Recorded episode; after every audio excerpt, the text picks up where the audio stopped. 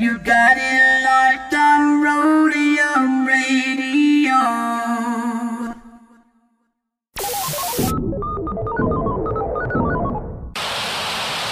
Hey Tony, drop that. What bass? I bet. Dr. Dre in the place to be. Co rockin' shit with my homeboy Steve. After Rhodium, get stupid son. Yo, don't think that you can get none of Dre. The motherfucking doctor, the bitch hopper, the sucker motherfucking stopper. I'm fucked up, so don't mind what I'm saying. I'm just kicking it with Steve, Tony, A, and Susan. Yo, we be choosing dope shit to put in a mix. Know what I'm saying? We kick shit like and and that's a fact. And if your shit ain't in the mix, you know it's whack. And that ain't no bullshit. I'm kicking facts on a serious tip. Word up, Dr. Dre's in full effect doing serious damage, boy.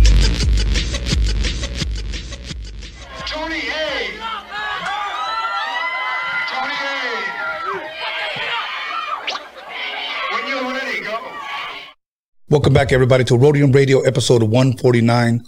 And I am your host, Tony the Wizard. And I want to thank everybody for tuning in, everybody on the live chat, and those of you that are not even on the live chat, but have just liked, subscribed, commented, or whatever. Happy Resurrection Sunday. Some people say Happy Easter. I'm cool with that too. But I don't believe in the bunny. Okay, so I don't believe a bunny lays eggs. So, uh, but with that being said, Happy Resurrection Sunday. Um, other than that, just a couple of announcements before I introduce my very special guest of the night. Um, ads, once again, some of you have been hitting me up for ads. Some of you hit me up through the email, uh, rhodiumradio@gmail.com, or some people have been hitting me up in the DM. If you try to reach me on Facebook, I'll be honest with you, on Facebook, I usually just post and I get out. Try to hit me on the email, rhodiumradio at gmail.com, or 90% of the time I'm more active on Instagram than I am on any other platform. So hit me on Instagram at Tony the Wizard on Instagram. And um, once again, for those of you that are still asking about submitting uh, music, rhodiumradio at gmail.com and we will get to you eventually. Uh, but the ads, once again, the ads, uh, uh, we're going to be playing the other ads on, during the breaks, a one minute ad. And just a quick reminder, whenever you send an ad, if you have a new album out or you have a, a business or something you want to promote, please do not play any music. That's one of, one of the requirements that we tell you. If you want to find out more details, go to documixery forward slash ads or just go to documixery.com and look at ads and it'll pop up everything from $100 to $300 to $500 depending on how many ads you want to buy. It's better if you show your video or a flyer and you do a voiceover where you promote your album, where people can reach you, where people can email you, etc. So other than that, submit your music. Once again, Freaky Tales every other Friday. So not this Friday coming up, but the next Friday, subscribe to Freaky Tales uh, um, on YouTube. Freaky Tales Podcast, or you can follow us at Freaky Tales Podcast on Instagram as well. And we're going to have a future, uh, different guests. Okay. I know a lot, a lot of you guys like the pelvic sorcerer, but, uh, we're going to give the pelvic sorcerer a little break. Okay. So he'll be back soon. Other than that, documixery.com. If you guys want to buy merch, hats, beanies, uh, tank tops, whatever, documixery.com. So that's enough of that. So without further ado, let me go ahead and introduce my very special guest of the night, all the way from the city of Oxnard, Big Tank. Hey, how's everybody doing today? Today is a great day, bro. Great day, great day. And you know what? You're wearing the right hat. Yep. Cowboys all the way. now, now, you know what? Now, let me ask you this because I know, uh, I I don't know if they stopped already, but for a while, every year, the Cowboys go to Oxnard. Yeah. Okay. And they, they practice there. Okay. Right before preseason. Um, but are, are they still, are they still, um, open for that still over there? Or did they, did they open up their training camp already in Texas? they opened up their training camp in Texas. Yeah. Yeah. So if you didn't see them, pues ni modo. Nemo. It So- sucks too, you know. Yeah, it was, does. It was tight when they were there. Like, Uh, I, I got to see Jason Witten in person, you know, uh, Dez Bryant, of course, all the greats, you know, uh, Dak, you know, well, Romo, Yeah. you know, and dude, some, some of those dudes are huge, bro. yeah, bro. Huge. man. Monsters. Yeah, man. So I stayed at the, I want to say it was, I think it's at the embassy where they stay at. Yeah. They just told me you can't ask for no autographs. That you know, that that that hotel has a lot of freaky tales. For reals? well, oh, oh shit. Uh, I guess I'm gonna have to bring you back for freaky tales, man. That'll work, man. So you know what? Now let me ask you this. Um, How did you spend your Easter, your Resurrection Sunday, bro? Oh man, I spent it uh, with my family. All my family came over today. Um, we barbecued and I spent it behind the grill, bumping corridos, old school, oldies. You know, going through my pay- playlist, some hip hop. You know, That'll some work. '90s hip hop. That'll work, man. So, so, so, so what did you have lamping on the grill? I had carne asada. I had burgers and hot dogs. No shit. Sounds Yeah, good, man. And it was good, man. Sounds I was good. behind the grill all day, man. Those burgers. Um, you know, when the when uh when you put the burgers on the grill and the oil starts leaking down, you get that fire, start pouring water on it. All the smoke was just in my face. I was like, wow. Oh shit. But it's all for the family, so everybody can eat, man. That's what Yeah. makes me happy when everybody else is happy, you know. A- absolutely, absolutely. You know what? Um, I, I just had me some carne asada. I had me some chicken, uh, rice, beans, potato salad, macaroni salad, Yeah. and I had a big ass plate.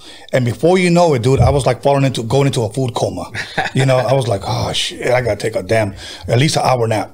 So, Man. so this yeah. I mean, I kept it light. I had a um, everybody had buns and and all that stuff, but I don't I don't need that stuff. I, I do keto, so I had a lettuce wrap with chicharrones, and that was it was a, a wrap. lettuce wrap with I made a double double stack burger, put lettuce wrap, fried my onions, some chicharrones, and I was good. Okay, you know, now for those that may not know, what exactly is the keto? Keto is basically no carbs, so everything a Mexicano likes, you can have it, which is tortillas, rice, beans, fries, um, bread, uh, anything that has carbs in it, you can't have. Yeah, yeah. Well, you know what? Uh, when there was a time where I was eating like 90 percent healthy, okay, and of course on the cheat days you cheat like hell. Um, but I'll tell you what, it's it's a hard lifestyle. It has to be a lifestyle. Yeah. Because you know, forget all of that shit about well, I'm just on a diet. No, because what's gonna happen is you're really starving yourself. By the time you lose those 30 pounds and you you, you think you look great in that new dress, you're gonna go back up. Yeah. And it's happened to me several times. I've lost hundred pounds, I believe, four times, four or five times in my life, bro. And I've always fought with my weight. It's like I look at food and just. I swear, I'm like, man, it's it, it's in my blood. It's the Mexican genes or something. Right, right, right. Le, le luchador, you know, Yeah, luchador is always big. It's just, man, I look at food, I blow up. So keto really keeps me at bay. Right. I'll mess around here and there, like if my mm-hmm. kids get fries or or my wife is eating something I like, some chips with some salsa. I'll get a few here and there just Right. for my taste buds. Right. But it keeps me at bay because if I didn't do that, man, I'd be a lot bigger than what I am right now. You, you know what, man? One thing that I'm thankful for because my kids even got it. I have a really fast metabolism, even at my age, bro. Like I have a really fast metabolism. Oh man, you're blessed, bro. Yeah, dude, I can eat whatever. I can eat horse knuckles and then I won't gain shit on me. Man, it'll take me like six months just to lose like 30, 40 pounds. But in two days, I could gain that. In a day, I could gain that, bro. Like just like that. I was just like, man, what's up? It's it's hard. It's been rough for me, but keto has really helped me, bro. So yeah, that's what I ate. I had a lettuce wrap, All right. and my family I like good, lettuce and that made me happy, bro. You, you know what? Now let me say this, and I, I don't want people to say it like, "Oh, you're just a hater." If you want to get healthy and eat healthy, you basically have to cut out Mexican food. Yeah, You know, like like no more uh, like uh, uh, chile verde pork meat, a lot of fried food. You know, uh, uh, arroz. You know, or whatever sopa, whatever. We got to cut a see, lot of but that. on keto, I can have that. Okay. It, it's it's like you have pork, uh, you can have meat, uh, fruits. You can't have any fruits except for strawberries, raspberries, cranberries, and stuff like Really? that. Bro. Yeah, but it, it you know it keeps you at bay. And then tortillas, there's a man. They better pay me for this or send me some Mr. Tortilla. They're one carb tortillas, One carb. one carb. So I eat a few of those, like for tacos, you know, and it tastes like regular. There's no difference Oh wow. or like if there's a taquero at a Me- at at, a, at the party right and the taqueros there, I'll tell hey homie, check it out. Uh, put some cheese, grill it, and then just throw the meat on top of it. He's like, no tortilla. I'm like, no tortilla, and he makes a tortilla out of cheese, folds it, and I eat that. That's dope. I find a way around it. You know, that's what I'm saying. It keeps me at bay. You find a loophole. Yeah, or else I'll be big, big boy. Yeah, yeah, man. I'll be big pun style. Big pun. big time. and it's happening. It's happening. You know, you can see it in some of my videos. You can see my weight is always fluctuating. Do you ever look back at one of the videos like, damn? Yeah, all the time. And then I look at where I'm like, a lot lighter, and then super big, and then medium. And it's just I've always it's been a roller coaster for me. Okay. always fighting with my weight. Okay. You know what? Today being Sunday, a lot of people being at home, uh, celebrating, enjoying the day. Uh, driving from Oxnard, was there? Uh, how was it? Was, was there a lot of traffic at all? Not at all. I got here pretty fast. Exactly what the GPS said. It got me right right here on time. I just w- ran into a little bit of traffic by like Calabasas, but not much. It was only like five minutes, and after that, just seventy the whole way. I mean, sixty-five. Yeah, right. That'll work, man. So, so you know what? Where originally are you from? Like, where were you raised at? Born and raised in Oxnard, bro. Born, and raised, in Oxnard, California. That's dope, man. I, I, I like Oxnard. I know it's kind of small and there really isn't much to do. You know, every time we've done shows out there, we've always stayed at the Marriott right off the freeway. Mm-hmm. Like when you when you're going towards Oxnard. Off of Rice, I believe that's on Yes. Rice. Yeah. Always stayed there. And uh, I saw a dude get smoked there one time, dude. Yeah. Like right outside.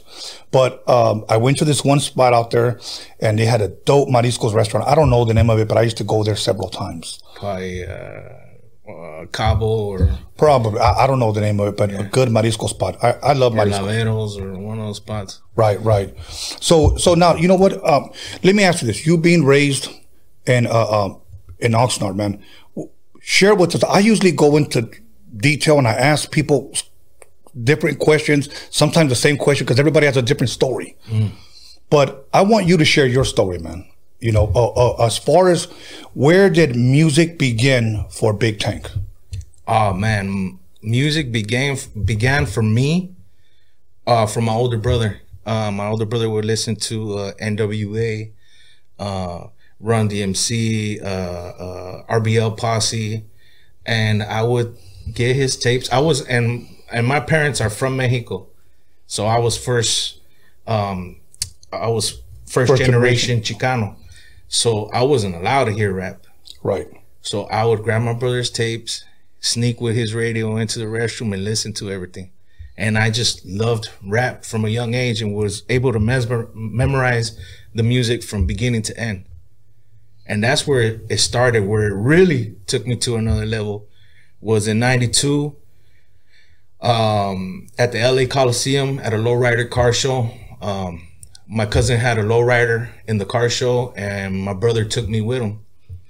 And uh my brother's like man let's go see the concert. And we went to the concert. I seen young bucks. Uh i seen i seen mc boulevard. Um i seen Mellow Man Ace and then i seen frost.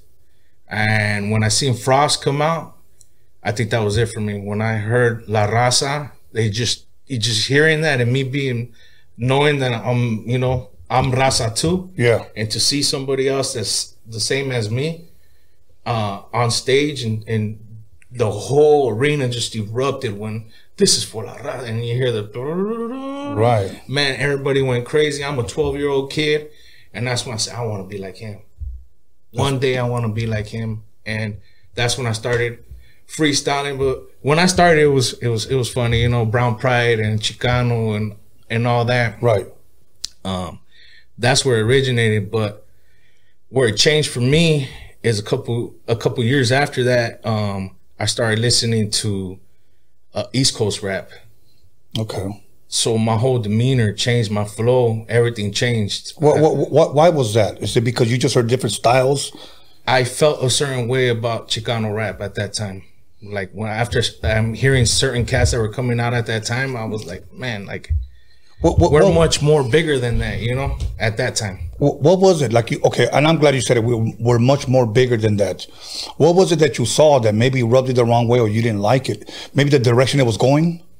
just the the music. I wasn't feeling the music. Me personally, Right, I wasn't feeling the music anymore. I was like, man, this this is you know comparing it to East Coast and like Dr. Dre and Snoop, it just wasn't the same as as as that. You know what I mean? So I started just focusing and listening to East Coast and and and and like I said, Snoop and uh, and Dre and dissecting everything the way they're saying it, the cadence, uh, um, the metaphors, the East Coast metaphors. You know how many how many rhyme patterns they put together. You know how many syllables they could put in a rhyme at a young age, Wow. putting it together, and I just started rapping that way, like a little different. You know. You, you, know, I'm gonna ask you three questions, okay? And we'll we'll we'll come back to your story. Since you like listening to a lot of East Coast, I usually ask this question because it kind of gives me an idea, or it gives the public a, a better picture of your lyrical background. For an example, give me your top five groups from the East Coast that you like. They, they don't have to be in order, but let's just say, just give me five dope groups that you like to listen Number to. one, Big Pun. Okay. I was a, a huge fan of Big Pun. I'll go back to why. Okay. On that one, Big Pun. Uh, uh, Onyx. Uh, of course, Biggie. Um, Jay Z. And um, the Lox. And DMX and all them. Yeah, yeah, yeah. And so on and so. Forth. There's a lot of them. Right. Mobb Deep. Dope, dope. They definitely love Mobb Deep, you know. I love Mobb Deep. I used to listen to them all the time. So going back to Pun, um, I went to a hip hop show. I must have been like 16 years old. I went to a hip hop show in uh, uh, another city called Santa Paula, and it was called the 805 uh, Breakdown or something like that. And uh, I went to a show. There was a local artist performing. That was dope. But they give out a mixtape, and it had a, a Big Pun's Beware on it. I had never heard of Big Pun. So on the way back home, um, me and my homies were listening to it, and that song comes on, and then he starts rapping a little bit in Spanish. I say, "Yo, he lat- he's Latino." That's when I went crazy. I was like, "Oh, we have another Latino." So that's when I started studying Big Pun a lot. I'm Wow. a big fan of his. Awesome, man. Rest in peace, Big Pun. Rest in peace. Now, top five West Coast artists. NWA. So that's pretty much. Oh, right, right. Because the, the, the Uh, tree grows from there. the tree grows from there. You got Dre, Easy E, uh, uh, uh, um, Dr. Dre, uh, Yella, um, of course Snoop. I like Sly Boogy. Hell He's yeah. dope. Um, uh, who else, bro? I mean, there's so many of them. Uh, Chino XL's another dope one. He's from the West Coast. I, he, I know he's uh, Yeah, East Coaster, but he lives out in Oxnard. yeah. Um, and yeah, that's pretty much my, my Okay. tree. I really like to listen to rap. Like if I'll listen and I want to hear what you're saying, like I want to be able to, I have to decipher your flow. Yeah. And I think sometimes, I think I might have been ahead of my time because you had to always decipher my flow. And I still do it, you know. Right, right. Like my first rap, I was 16 years old, and uh, I'll kick a couple bars. Yeah, go for it. There ain't no question. I'm coming lethal like an injection. You can't conquer my lyrical perfection. As a rap president, I've been elected from my unpredictable methods. Expect the unexpected. My metaphors are manufactured, hard to capture. Bring the rapture, leave your skull fractured. Wow. I was 16 years old when I wrote that. Yeah. That was like one of my first like lyrical raps, you know. Now, now. For a 16 year old, I, I mean, that's 1996. That was Yeah. the flow back then, you know. yeah, A 16 year old kid rapping like that. that's dope, man. That, now, wh- what was the response you were getting when you were busting like that? Oh man, I mean, we were the only Mexican, um, the only Mexican in a cipher, and it was, yo, because when they see me, they're like, "What's this, this cholo kid gonna Right, do?" right, know? right, like- right. And then they hear me flow, and they're like, "What?" And this is in '96, you know. Wow. Top five Chicano rappers. Uh, Frost off the top, Slow Pain. I really like Slow Pain. Okay. uh Little Uno, he's sick with it. Dia- my homegirl Diamonique, Queen of the West, Okay. she's definitely sick with it. And let me see who else we got. Someone that could spit. I'm, being picky with it, bro. It's okay. Let me think, It's, let it's me okay. think, Let me think. It's okay. Uh, we had a guy here uh, Wednesday, uh, any means. Okay. I was gonna say any means he's dope. okay, I got a song. We actually did a record together. that's good. That's good, man. Reason why I bring it up is because he said this, and I believe it's true. Okay. Say that there's a person that maybe I don't like personally, but if I know they got talent, bro, I can't take that away from them. No. No, I can't. I, I gotta say, you know what? We might have bumped heads, but that guy is fucking talented, bro. I'm that type of person, bro. if you're sick, I'm gonna give you props. I, Right. I won't I won't hate on you. But and that's the problem sometimes in Chicano rap that too many of us hate on each other. Like, oh that fool, ah, whatever. Like, nah, homie, if he's tight, give him props. Yeah. You know, props is due what props is due. If, Right. If, if the dude can spit and he has good music, then give him props. Right. And, and to finish off what I was saying, he had mentioned that um, there's a lot of rappers out there that never really show him any love. And I think to a certain extent, it is very, very true because I do believe the guy can spit. Yeah. And he said, but I'm just going to say it. I believe that I'm one of the top five. And, you know, I mentioned them and you said, okay, I have to agree. Yeah. You know, there's other guys out there, uh, Infinite. Uh, um, I interviewed him here. He, and it means gave him props. But you know what? I don't have any problems, man, with, um, with, uh, giving people their dues. Yeah. Let me give you an example. Okay. I mentioned it Wednesday and I'm going to mention it again. Me and the rapper uh, from San Diego, a guy named Nida, we bumped heads. Okay. Prior to bumping heads, I did an interview with my boy Lucky from uh, Hoodstocks. And he asked me a question Who do you think is the best Chicano rapper or Chicano rap artist you ever heard? And I'm going to be 100, okay? Because I have to be a man of my word when I say I got to give people their, their props. And you know who was the first person that came to my mind? Was Night Owl. And I said, "No, I think Night Owl. He goes, really? And I said, yeah, man. That guy was sick. That guy had a flow, I said, that I had never heard before. Now, maybe we're not on good terms right now. Do I still feel that way? Yeah, I still do. Because I'm not going to take that away from him. I think they were a group, right? Him, Little Uno, and I forgot who else. Aslan, something. I, I'm not. I'm not sure on that. one. yeah, they were But, uh, the but but that just goes to show that I give props what props is due, bro. Yeah. So, but please finish your story because I know you were right in the middle. You heard Big Pun. He inspired you off of that cassette or CD you told me, Mm-hmm. and we were talking about your story. You know. So, um, from there, you know, um, my childhood friend was uh, Fernando Ferocious Fernando Vargas, which he ended up being my manager at one point, which was like in '97, and he took uh, took me and this group I was in called Locura Terminal. He took us to a, a million dollar studio, and we're recording on reel to reels. Now, uh, They're talking about you better get it in one take. now, really quick, we're we're talking about Fernando Vargas, the world famous boxer. Yeah, my Okay. child, like we grew up in the same neighborhood together. I mean, I've known him since elementary on, um, and he's always been been the homie. You know, what I mean, he plaqued me tank, Okay. so that's where my name came from. Was Okay. from him. You know? I, I- I'm, I'm glad you brought that up because I used to be a big, uh, well, I am a, a Fernando Vargas fan. You know, I, the, only, the reason why I say I used to be because he doesn't box no more. Mm-hmm. But when he fought Trinidad and he got knocked down in the first round, Yeah. everybody's fucking heart dropped, bro. oh yeah, You know, everybody's heart Everybody. dropped. But and do you remember? Did you ever meet Sinful? yeah. Because remember he used to open up. Actually, uh, Sinful, uh, we started a group called the Coast Guards, and we recorded like two songs, in which was uh, the Mexicans, us, Locura Terminal, uh, this guy named Avalanche, his cousin's Greedy Struggle, and we we recorded uh, like two songs. I I don't remember what they went like or what, but this was back then, right before. In that era, 96, 97, 98, Right. you know? Yeah.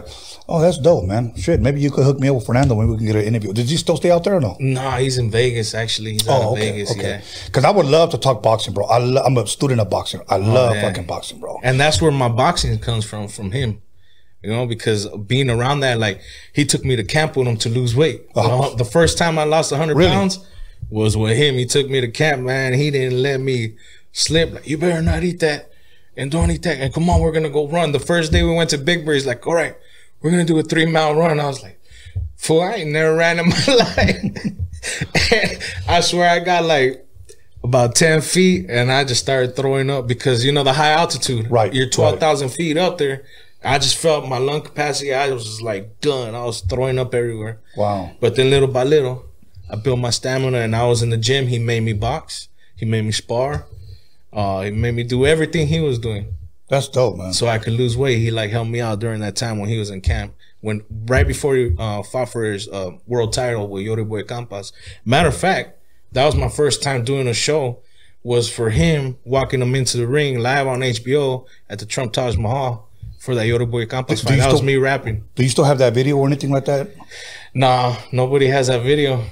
And and when we're coming into the ring rapping, you can hear it in the background, but they have the uh the camera on Yori Boy Campas.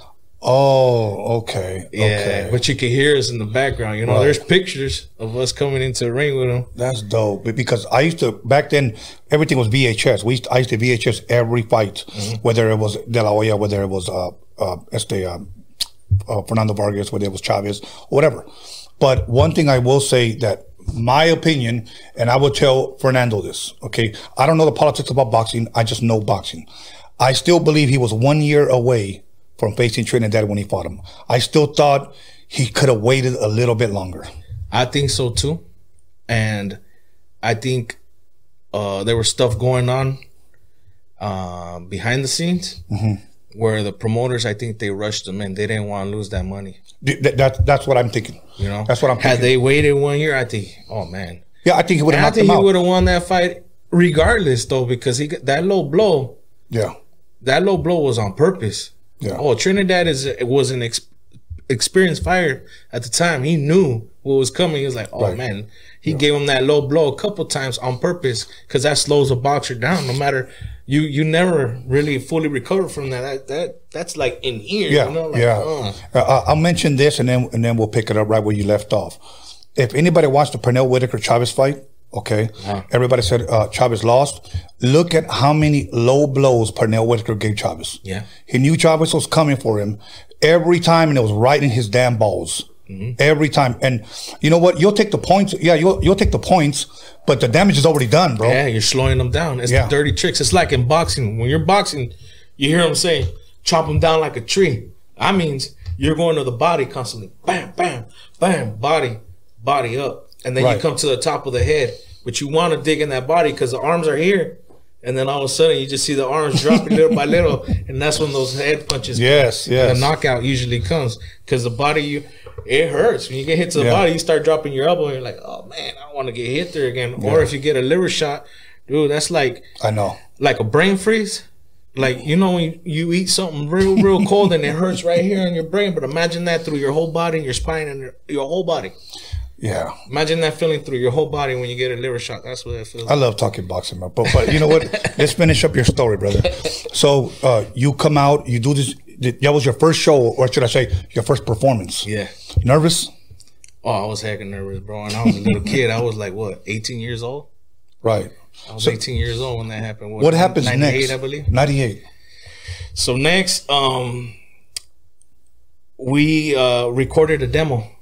We recorded a demo, and um, from there we got picked up by this company, uh, El Original de la Sierra. He had a, a company called Z Records, and we went out there. They called us into the studio because they were doing a compilation with Sony Records. Okay. And this is right before Akwid and everything. This is like right around the time when uh, Musica Urbana was about to just kick Blow off. up, yeah. Akwid, I think, was a couple months before they, they came out. We were we were working in the studio on that uh, compilation. So um, we ended up getting signed to the label. This is when we you, you know got a over a hundred thousand dollars uh bo- signing bonus That's dope. we dropped that um then univision wanted it Yeah. they heard the album they said we want it add a few more songs so we went back to the drawing board univision bought them out and they gave us a, a, a signing bonus so then we dropped an album through uh, univision with fonovisa pues Okay. And and this is you and who else again? locura terminal Okay. it was me and two other two other two other partners Okay. they're brothers they're still doing it they got their own uh, record label called terminal records Mm-hmm. and um, from there we did that we t- we toured we did LATV CTV uh, we sold out the House of Blues all the ur- the urbano movement Yeah.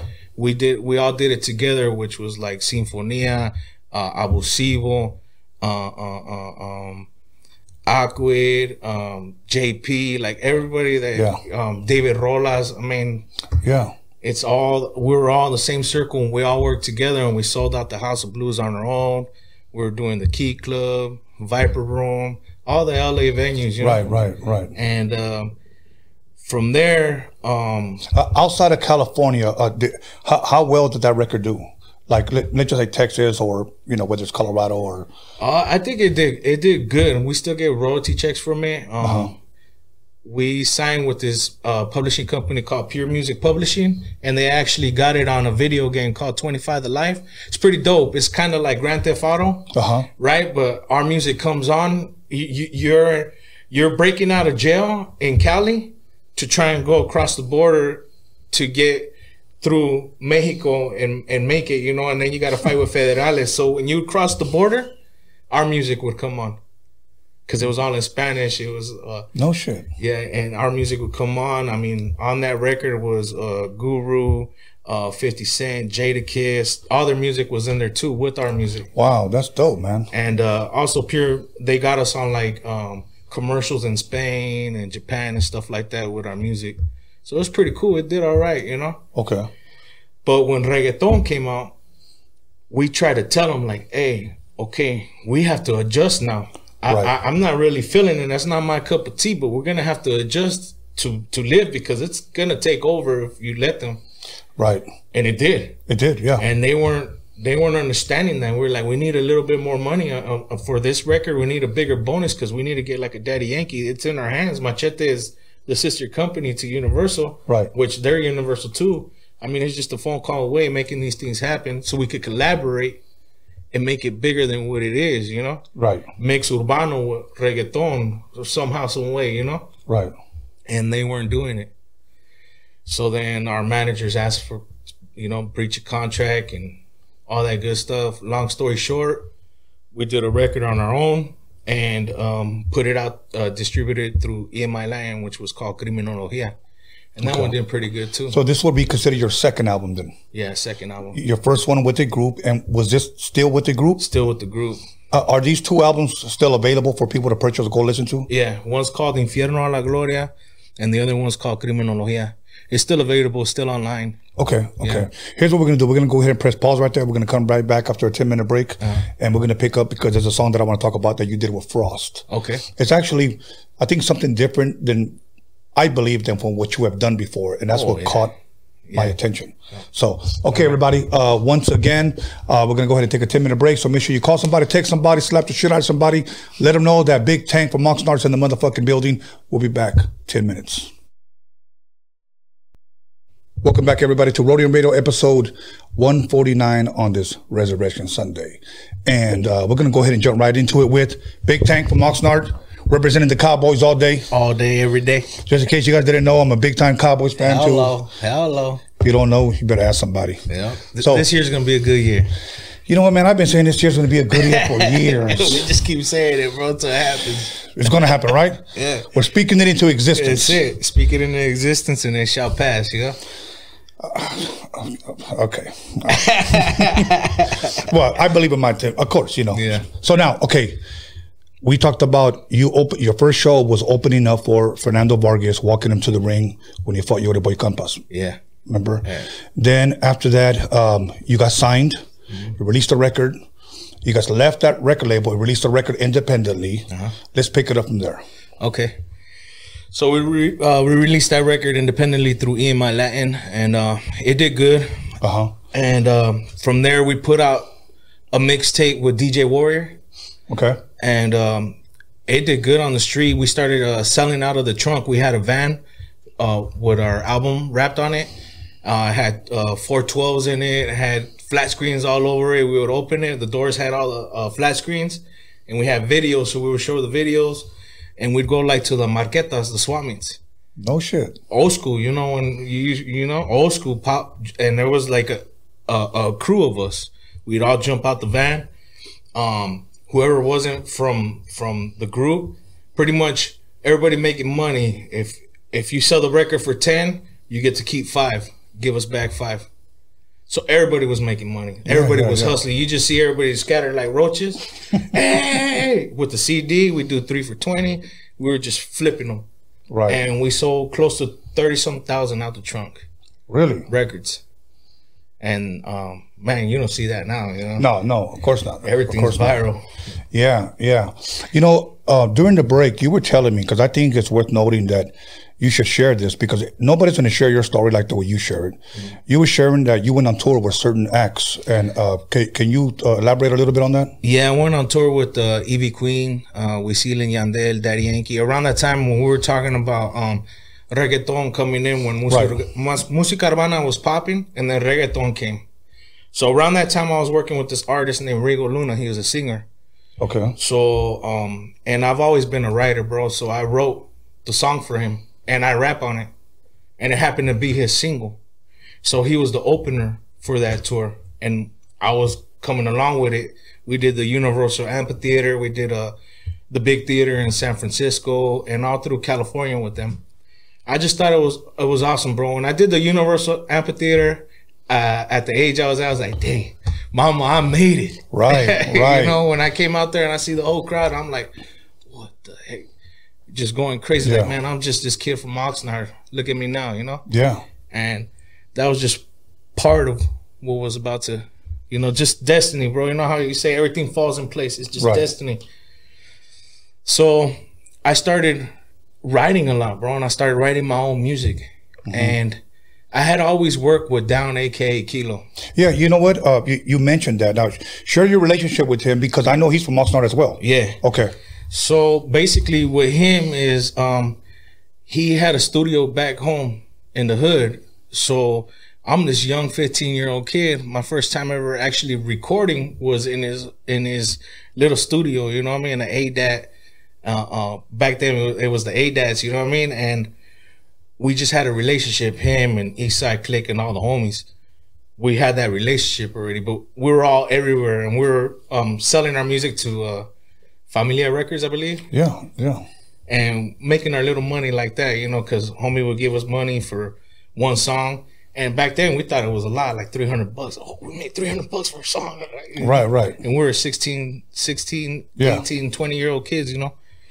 So Lean Like a Cholo popped off and I was doing solo projects. I started writing a lot and I started recording whole songs by myself because one verse wasn't enough for me anymore. I started growing. Right. And one day, Don's like, "Hey, come to my crib. I need help with a song." He knew I was writing, so I went over there, and Slow Pain is there, and they're kicking and smoking. So we started smoking a blunt in the in the garage, and um, Don's like, "Hey, well, let me hear what you've been recording." So I showed him my songs, and Slow Pain looked at him and said, "Dude, I don't know what you, what you're waiting for. Sign this guy. Go take him." So then I started touring with him, and in the middle of a set, I would do my song. Fingers produced it. Uh, it was featuring Lala. And in the middle of down set, I would do my song, and then we do Lean Like a Cholo, and we toured everywhere, all the lowrider car shows. I mean, How was that, every- man? Oh man, living out of hotels, it was awesome, bro. Living the dream, you know. What what more could I ask for, you know? Right. Right. You, you, so you said living out of hotels. Basically, Yeah.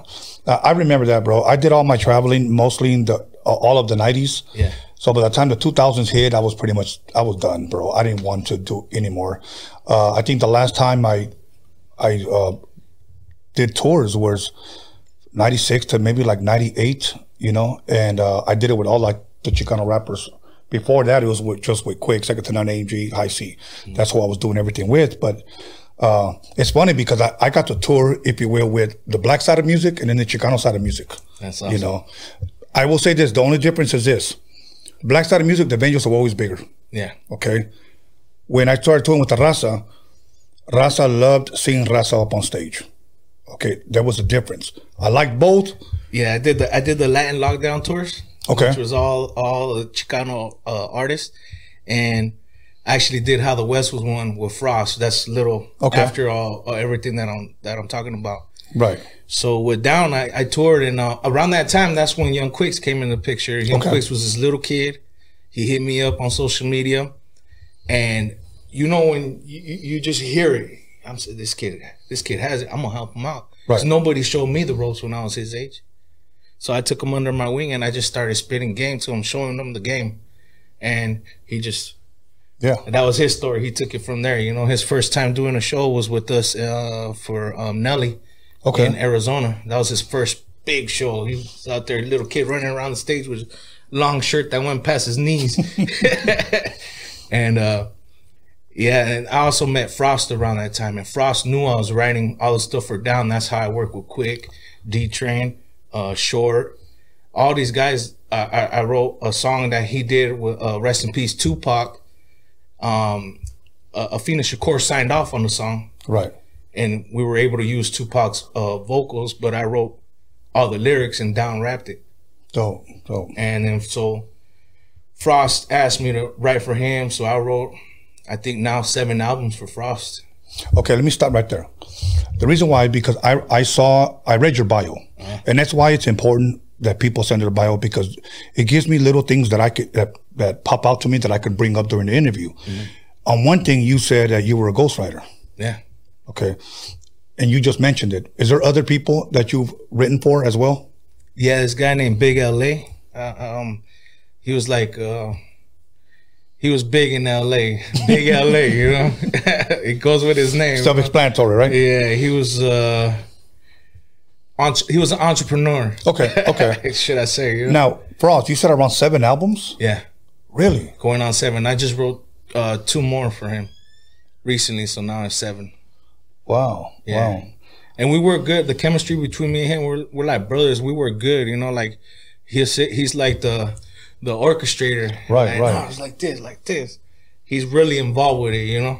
That's good. and it's man. cool. Like I got to work with so many different people because of that, like Bash and Lil Rob, and man, the list goes on and on and on. You know, Right. Chino XL. I have a song with Chino XL. I mean, and going back to that, like here, there I was, that twelve year old little kid that said, "I want to be like him one day," and to go and work with him, man, like And write for him. and write for him. Like, what more can God bless me with? Like, I, I'm so thankful for that. You know. Right, right.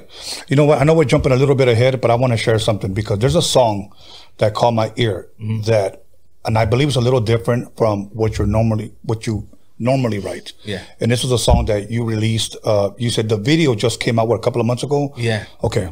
And uh, what's the name of that song that you did with Frost? That one's called Same OG. Same OG. Same OG. Now, for, for those that may not know what you're talking about, wh- what is the point of that song? What are you talking about in that song? It's because uh, before my music was different, you know what I mean? I used to talk about different things and now I'm a man of God, you know what I mean? And it, to me, it means I'm, yeah, I'm, I'm Christian and I'm a man of God, but I'm still that same OG. I won't turn my cheek if I, you know what I mean? I'm sorry, but I just, there's certain things I can't do, but I'm still that same OG. And it also means he's still the same one God mm-hmm. now and forever, you know? Uh-huh. And Frost, um, wants to do music like this new music we're putting out is all positive. It's a different, it's a different Frost, mm-hmm. you know, cause he has that platform. He can influence so many people with the music. What you say and what you talk about, it really matters, you know. I know it mattered to me. What I listened to, I became. And so if we can influence uh, the youth and or somebody, one person, you plant that seed in one person's heart, Right. that's all that matters, bro. That one, that that that seed, it might not happen now, but it can happen years later where I Right. said, man, that came from this, that stemmed from this, you know. And that's what it's all about. So that's why we did same OG, and it just lined up perfectly Yeah. just all fell into place. And that was uh my boy Vince from Outsiders, Outsiders clothing brand. Okay. He put that together. Shout out to Vince and uh, Outsiders clothing brand. What they do is they uh they feed the homeless. Um they do this thing where they hit 200 cities, okay. four different countries and clothe and clothe the homeless right. and feed them and it, it's just it's just awesome, bro, what they're doing, you know. Right. Right. And they're local. Do, do you know what's crazy? Because us as Chicanos, you, you know what we tend to do? To judge the book by its cover. Yeah. Okay. I'm, I'm going through through YouTube. Okay. Just to look, th- and I see you, and I said, hmm. Okay. I click on it, and I look at you, and here's what I think, and I'm gonna be 100 with you. Let me see if this guy can rap. And then I heard it, and I was like, I was very, very impressed, Thank you. especially with that message. Now, who reached out to who On uh, the uh, on the, for this interview? oh, you reached out to me. Exactly. Because I was impressed and, and the message. And, and I said, hey, man, you know what? I like that positive message. I think we need more of that. And then to see Frost on there, uh, uh, you know, saying what he was saying, you know. Can, can you kick a verse a little bit of that, man? Do you remember it at all? If you don't, don't do it. You know? because I know you kicked a verse earlier, but I, I like what you said on that song, man. Uh, man, right now, let's see. If you can't, don't worry about it, man. No, I'm, I'm having a brain freeze right now, bro. Now, now, now, let me ask you this: what what inspired that song? Like, why all of a sudden the change? well, uh, you know, like I said, when you when you talk about certain things, you start living that life. And uh, my life was heading in the wrong direction, and my wife, thankfully, my wife was always a a, a Christian based woman. Right. So she just kept pushing me and pushing me. You need to stop doing that because she knew what I was doing. Right. Right. And it isn't until you end up in that dark place when, you know what I mean, where you say, I gotta make a change. When I miss my kids' Halloween and and they're like, Daddy, where were you at? And I'm over here locked up, Right.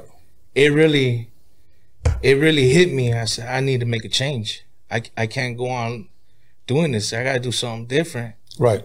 And that's what, you know, my wife pushing me, taking me to church. Man, when I walked first walked into church, I felt like I was burning, bro. I, I I I was like, no, no, no. This I thought the people were crazy, man. Just hands up, worshiping. I'm like, man, these people are all crazy. I know. I know. This ain't real. And I bet you- until the Holy Spirit hit me, and I was, and there I am. This guy is thinking he's hard as life on his knees, just bawling out, crying, not knowing why. And I just felt it, bro, and I knew, okay, it's God. It's God's timing. It's now. So I didn't even want to do music anymore, bro. I was like, I'm done with music. Wow. But he's like, nah, I gave you that gift for a reason. Go use it. So that's what I've been doing ever since. That's But uh, awesome. don't get me wrong, I work with everybody, bro. I don't. Yeah. I'm I'm everywhere. I, I have my own recording studio. I record whoever, whoever wants to come through. Yeah. I'm just me. Yeah. You be you, that's cool. Uh, But I'm gonna be me, and and and you know, Okay. just let it flow like that. That's dope, man. So, so uh, that song is called what? Because I want them to go go look at it. it's called the same OG. The same OG. Yeah. Okay, that'll work. Big Uh, tank. I'm still the same OG from that Oxnard city where the streets raised me. Feel that cool breeze, homie, cause we right by the beach. And if you feeling froggish, that homie leap. A star on my hat with a jersey to match, with a burner that'll clap till the walls collapse. Uh, how many times I'ma tell him used to be a felon in the hood rebelling, pushing weight and selling. But the Lord always persuaded me when I was quick on the draw, no safety. Yeah. Dope, man. I hope we had a live studio audience. so we can clap, bro. That's dope, man. I'm glad. You, I'm glad you. You not only I'm glad you uh, you spit, but also glad you did that song, bro. Because I think we need more positive messages like that. Yeah. You know. man it's it's all it's all god bro it's uh, like how we were talking about earlier like things fall in place for a reason Right. always always and i've always been that way like when things ain't going my way that's just the type of person i am i just sit back and say it's gonna be all right and no matter how bad it is it's gonna be all right that's my attitude mm-hmm. somehow somewhere i'm gonna figure it out because it always does Right. Right. Right. I could sit there and be like, no, no, no, man, this and that, and worrying, and you know, oh man, I'm I'm not gonna be able to pay the bills this month, or this and that. But when you just let it go, things always fall in place, especially when you give it to God. That's awesome, man. I'm glad you're sharing that. Wow. Thank you for encouraging me. yeah. So so now, okay, you dropped that song. What's next for Big Tank? What are you working on now? What can people expect? Uh, I actually dropped an, um two albums just recently last week. Okay. I, I just dropped them. Now why two? Uh, because they're called the Lost Files. One's for the ladies, and one's for the streets. And it's called And The it's- Lost What? The Lost Files. Oh, Files. Okay. Yeah, and basically all my old music Okay. that I never put out. I said, man, why am I gonna have it sitting here when it needs to be out there? You know, and it, it's it's just music that I did. It's it's the old me, but why not put it out there? Just throw know? it out, yeah. Just throw it out there. And the ladies, the ladies one has like songs that should have been on the radio, but I never, we never did videos or I never pushed them. It's Hmm. and it's all produced by like Fingers and it's some real good music. Yeah, let's talk about let's talk about some of the producers you work with. Obviously, you work with Fingers, okay. Uh-huh. And is there any other couple of known names that known names that people may recognize? uh Rottweiler, he's from Florida. Uh-huh. Pretty uh real dope producer. Um Cardiac Cardiac Drums, he did a song with KB and uh, uh Lecrae. Okay. He produced for them. Yeah. Um, KB actually got a song on the Mafia Bosses on on on the on the show Mafia Bosses, or Right, something right. like that. Um, Too Swift, my boy Too Swift, he produced a lot of uh, records for me. Um, uh, my boy Brainiac, Brainiac out of Spain, I've worked with him a lot. He actually produced the same OG, um, the same OG beat. Okay. And uh, Brainiac is a producer from Spain, real talented, bro. Okay. Now these guys from Spain, how do you meet these guys, bro? Is it all via internet? Because obviously, uh, a lot of time when people work, people tell me I get beats from Germany. And I go, do you go? Oh no, they just email them to me. So, because I know today's technology, we can do that. So that's why I asked: Is this somebody you know personally, or somebody? How did you meet these guys? Him I met online, I, I believe on Twitter, bro. Back then it was Twitter. Mm-hmm. I and he trip- saw me, he saw me working with Frost, and he's like, "Yeah, I got music," and I was doing um. At that time, I was writing for a record for Frost called All, All Oldies. So we took a bunch of oldies and flipped them. Okay. Bas- You know how we, Right. when we were talking about earlier, we took all these oldies and flipped them, Uh huh. and it's called All Oldies One. There's All these All Oldies One, All, all Oldies Part Two. I wrote all, all of them. Really? And, um, is that out already? Yeah, that's out. Okay. that's available online. Okay, cool. Just so that way people can know Yeah. whether they want to purchase it, whether it's Spotify, whether it's YouTube, or whatever, they can go listen to it. And uh, that's where I met Brainiac. And he's like, man, you can't get somebody. I was like, shoot me the beat. And I heard the beat. I was like, I think I can get Chino XL on it. Let me ask Frost. And Chino's like my boy, you know. So uh, Frost is like, yeah, let's do it. This is perfect for him. So I reached out to Chino. One thing to another, put him and Frost together, and boom, hmm. we did we did the record. That'll work, We man. got one with Omar Cruz, Scoop DeVille. produced Omar the- Cruz, yeah. Oh, Scoop DeVille. Shout out Scoop DeVille. I've done a few things with him too. Yeah, which That's mandatory because it's With, Frost. Yes, Frost's son. You know, you know, one thing that I saw on your Omar bio. Cruz is another top five. Okay, There yeah. we go. I just had a conversation with him not too long ago on the phone. Much love, Omar Cruz. Much love. Uh, I was reading your bio. So the ultimate goal through both music and boxing is impact lives in a positive way and showing anything is possible. Yeah. So you actually end your bio on a positive note. Yeah. So n- n- now let me ask you this. So because you just to touch on it a little bit, uh, in case there's a youngster out there listening right now, or maybe even later on, and um, let's just say that um, they're listening to this and they're going through something, maybe, maybe something you were going through. What type of message would you give them, knowing that you've already been through something, you've already, if you will, uh, had that experience with God, uh, there was a life change. You know, you were headed in the wrong, you know, the wrong direction, but now you're headed in the positive direction. If there's a kid out there, let's just say, um, and he's going through it, man. You know, what type of encouraging words would you give him? No, it, and he may be an artist. Man, just keep your head up. Um, stay focused. Put positive thoughts in your mind. You know what I mean? Give it all to God. Keep pushing forward. No matter what you're going through, even when you feel like there's adversity in front of your way, you come at it full throttle on auto and you just keep pushing forward and know whatever it is, there's gonna be a better day. You know what I mean? You just gotta keep going. Keep going. Don't give up on yourself. If it's music, there's gonna be a time. There's a time for everything. Be patient. Sometimes, sometimes things don't fall in place when you want them, but they're gonna fall in place. You get me? They're going to fall in place. Believe that. Awesome, man. Awesome. I'm glad you shared that because, you know what? Uh, I spend a lot of time on the phone. A lot of people call me. Yo, Tone, I'm going through it. Yo, Tone, you know what? I uh, I need some encouragement or whatever. And sometimes, for some reason, I'm like a magnet for some of these people, man. But we need not just people like me, but more people like yourself, exactly that will continue to encourage, especially the youngsters today, because a lot of people believe the hype. They'll believe people on social media. They have a blue check mark, like they're really winning. And uh, I had a, a artist here the other day that said, you, "You'll be surprised how many people with blue check marks are sleeping on people's couches." Yeah. You know, it, it, everything that glitters is not gold. And a Man, what's that? What's that show? Talk. Um, what is that show? Me and my wife were watching it. It's um about being an Instagrammer. Like that. Oh, kids now want to be the. I I know there's a name for it, but they want to be like this blown up Instagrammer. And so the show shows that it's fake. Like they put this uh girl that she was in Dubai and she was really in LA, but it looks they made the black the background look like she was in Dubai and doing things she was really not. and they were buying robots. They were buying fake followers, Yeah. buying fake comments, buying fake likes, making it look bigger than what it was. So when it got big, then it started becoming real because you know Right, they right. sold the dream to everybody else. Right. Then it started becoming its own, then getting sponsorships and doing all this stuff. Is it really worth it?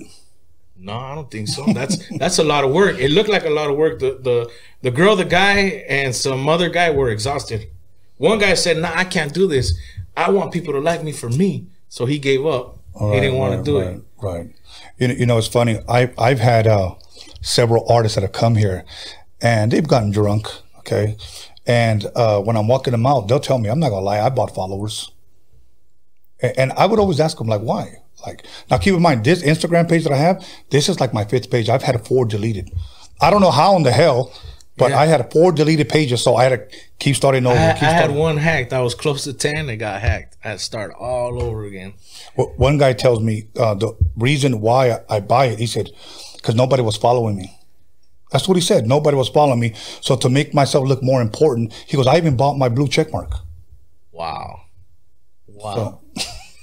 See, that's that, you know, the illusion of trying to be somebody you're not. bro. Right, Just, right. just be you. Everything will fall in its place on its own timing. Right, If right. if you're hot, you're hot. You're gonna you're gonna you're gonna immediately people are just gonna catch on to you. Right. You know what I mean? You know, I, I if you just have that, it might not be that your music's good. Sometimes some people are being followed by a lot of people. Music's not that good. You know what I mean? Right. But they have that that touch, that Right. something about them, Right. and that's all it is. You know? Right. And and you know what? Um, my thing is this: there's people that have brought me their music. I don't necessarily have to like your music to interview. Okay. Just because I don't like it doesn't mean that you can't go to Europe or maybe Japan and, and you could be a megastar over there. Oh, yeah. There's an audience for everything, bro. There's an audience for everything. So, and, and I also encourage artists that if you show somebody a song and let's just say you believe it's hot, just because they don't like it doesn't mean it's not good. Speaking of Japan, one of my albums, "Keep on Keep on Moving," was number one in Japan. Really. Yeah. And I didn't find that out. The only reason I found that out is because I went on tour with Frost and they showed me the charts. They're like, you're, you're number one. I had this guy come from a whole different city in Japan across the island just so I could uh, sign a CD and stuff like that. No shit. Frost was like, I Frost was like, watch, you're going to trip out right now. We went to Japan. The homies, the, the Japan homies, they picked us up in Lolos. No We're cruising shit. through the city in, uh, in lowriders. And I mean, they look like homies Right, right. straight up homies, Japanese homies. I was like, all right, Wow. this is pretty Wow. cool. That's good, man. And that's how far music has taken you. Yeah. Now, uh, uh, what is your ultimate goal now? I know you said to uh, uh, and, and give a positive message. Um, i- is, there anything in the works right now? Because I know you, you just dropped two records, and um, I, you said Frost is coming out with something new as well. Whittier and Atlantic, that'll be dropping soon. Okay, anything that they can expect from you other than these two that you just dropped? I'll be dropping an EP soon. I got a few records already. I'm working at on them, you know what I mean, and, and getting them ready. So I'll be dropping an EP soon, a few new videos, and just keep pushing and see where, where God takes me. You know, if it's meant to be, it's Right. meant to be. If not, I'm cool with it. You know, I'm an Cool OG. Yeah, that's a good thing, man. I, I've, I've already, you know, Yeah, that's a good thing because a lot of people, let's just say they're watching and they didn't know who you were. Now they do. yeah. Now they see all the dues you have paid. And I think, and I say I think, bro, because I don't know, but I think this generation doesn't know anything about paying dues. They just think I'm gonna take a goofy ass picture, I'm gonna load my goofy ass song onto YouTube, and it's, I'm gonna take a chance on going viral. Bro, I wish our generation had Instagram and Twitter and all that, bro. but in a way I do, but in a way I don't because I come from the generation of where you had to put in you had to put in work. You had to put your, your boots to the ground and get out there and grind. Right, right, In order for people to know you, there was no such thing as social media. right. It was all flyers, posters, putting posters on every Yeah. telephone pole Yeah, doing all the all the local venues, all the LA clubs, The in-stores. Back then, the Coconut Teaszers, right. like I said, the Roxy, the Viper, uh, uh, the Key Club, Yeah. House of Blues. All So, today you could just go live from your room. and boom. I mean, it's awesome. You know, what I mean, of course, can't take that away. can't knock it if that's how you get it. More power to you. You know what I mean? Okay, two other two questions, then we're we're gonna wrap it up. Uh, anything I didn't ask you? Anything that you wanted to share? Anything that you wanted to bring up, and maybe I did I didn't ask you? Uh oh. When we're talking about like influencing um kids in a positive ways, Right. Because I I, I coach boxing for ten years, Awesome. so I got to see um some troubled kids. You know that uh unfortunately you know one parent or no parent at all, and become like that father figure and mentor. You know Right. and it was through boxing. You know what I mean? Like, and shout out to Fernando. He's doing that right now in Las Vegas. He's trying to open up his gym back up, Okay. but due to COVID and it not being open, you know, times are hard.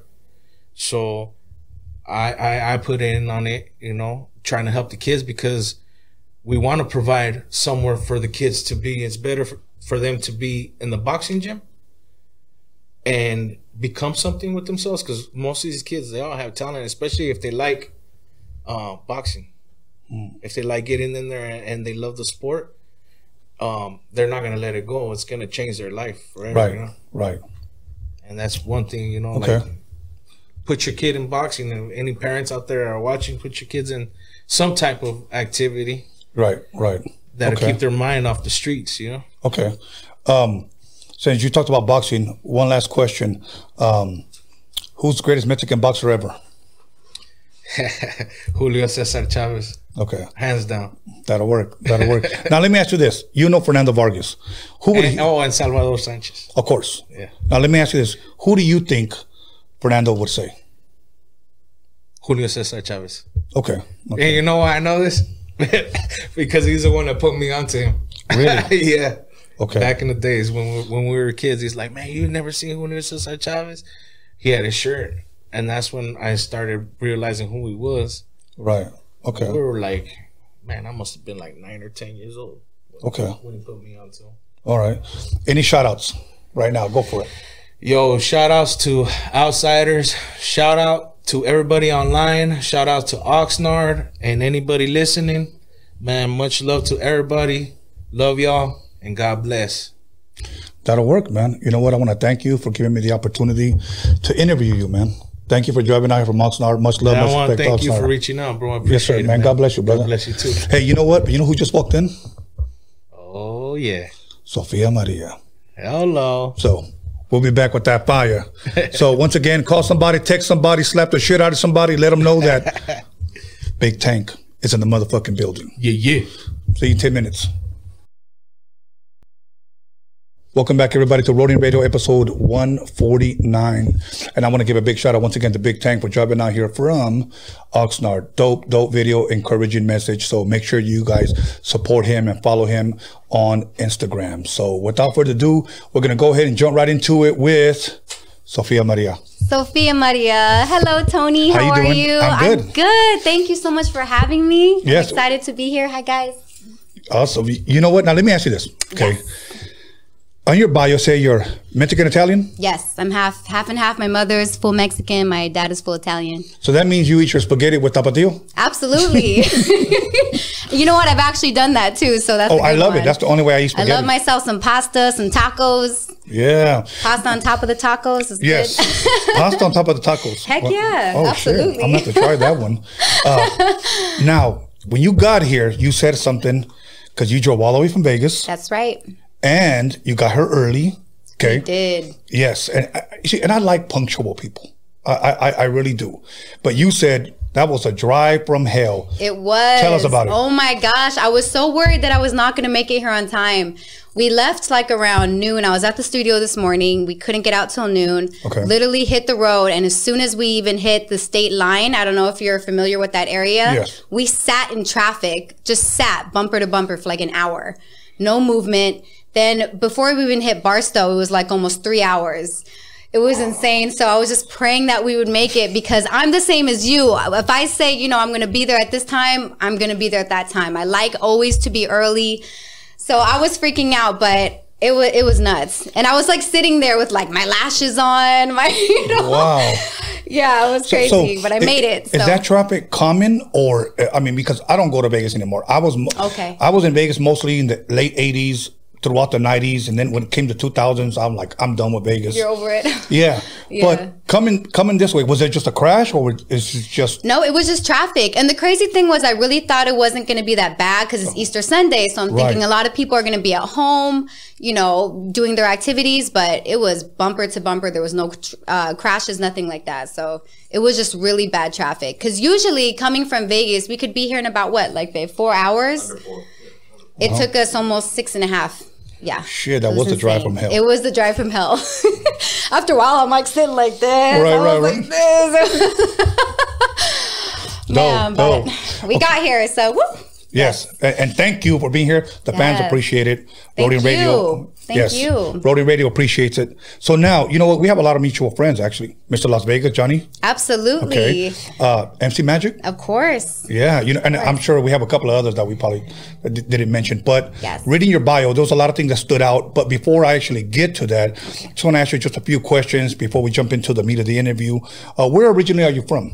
So I was born and raised in Las Vegas. Okay. Born and raised there. Um, yeah, I always represent 702.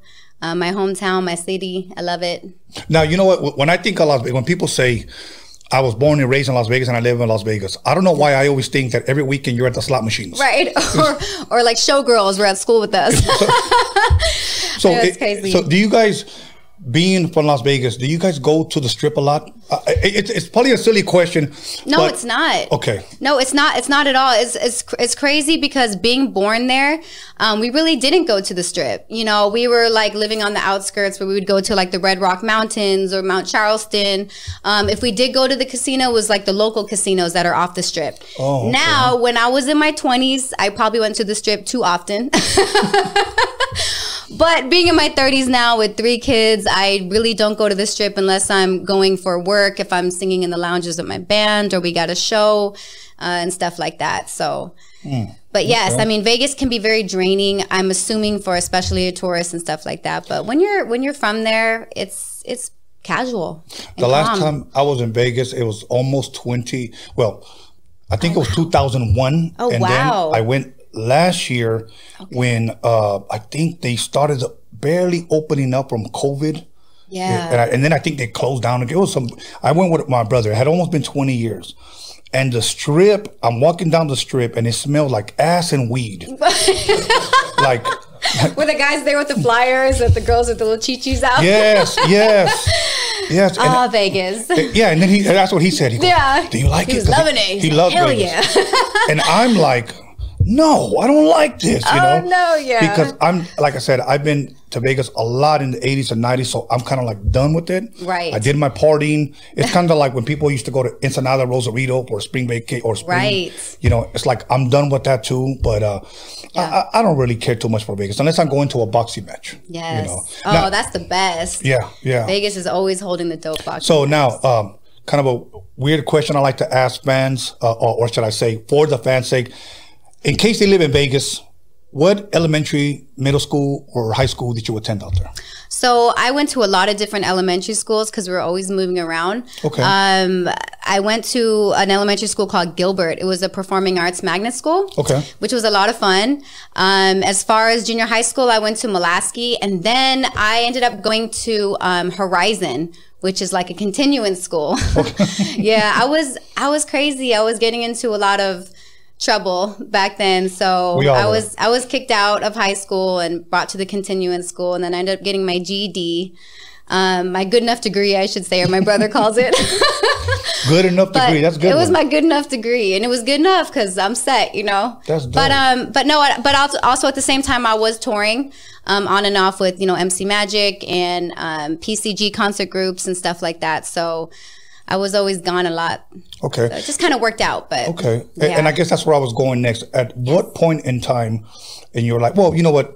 Before I get to that, growing up in Vegas, what type of music would you say you were raised with as a little girl growing up? What type of music was played in your home? Oh, I grew up with um, so many inspirations, like everything from Lynyrd Skynyrd Oh, wow. to Whitney Houston to uh, uh, Vicente to um, Boyz II Men. My mom is uh, uh, really into music, and she would play all genres uh, of music and stuff. And my dad, you know, would love like the Bee Gees and you know stuff like that. So Bee Gees are dope. Oh yeah, they're amazing. I love it. So I, I, in general, I love music. I was trained classically when I was eight years old, and I was in a few operas and stuff, and just even like when I perform in the lounges with my band, we sing covers from you know rock to pop to Latin to you know all all sorts, old school. So I That's love dope. music. So you just don't stick to one genre. well, like um, when I'm performing my music, my independent music, it's more like R&B pop. But if I'm, you know, working in Vegas with my band, we have to sing everything, covers Yes. of all kinds of music or whatever, you know, is requested and stuff like that. So, but I just love music in general. That's dope. Well, Yes. Uh, uh, now that things are opening up, uh, I'm Yes. sure you guys are going to start performing again in Vegas with your Yes. band. No, A, maybe a little bit on and off, but the next concert I have will be at the Hard Rock. It'll be me, uh, my friend Welby, um, King Little G, and then following that, I'll be opening the Ice Cube concert at the Orleans Arena with the E40 and and Warren G and all that stuff. That's so I'm awesome. super excited about That's that. awesome. That's gonna be We'll- dope. We'll, yeah. definitely recap that towards the end to remind people. Yes, so that way they can absolutely, for sure. So you Appreciate said at eight years old you were introduced or you got uh, a little bit more involved in music. You said was it? I did. So I started singing when I was like five years old. Okay. And um, my vocal teacher at the time, she would put me in pageants, you know, competitions, singing in church choir. Uh-huh. And um, I had met some producers that actually came to a pageant and saw me perform.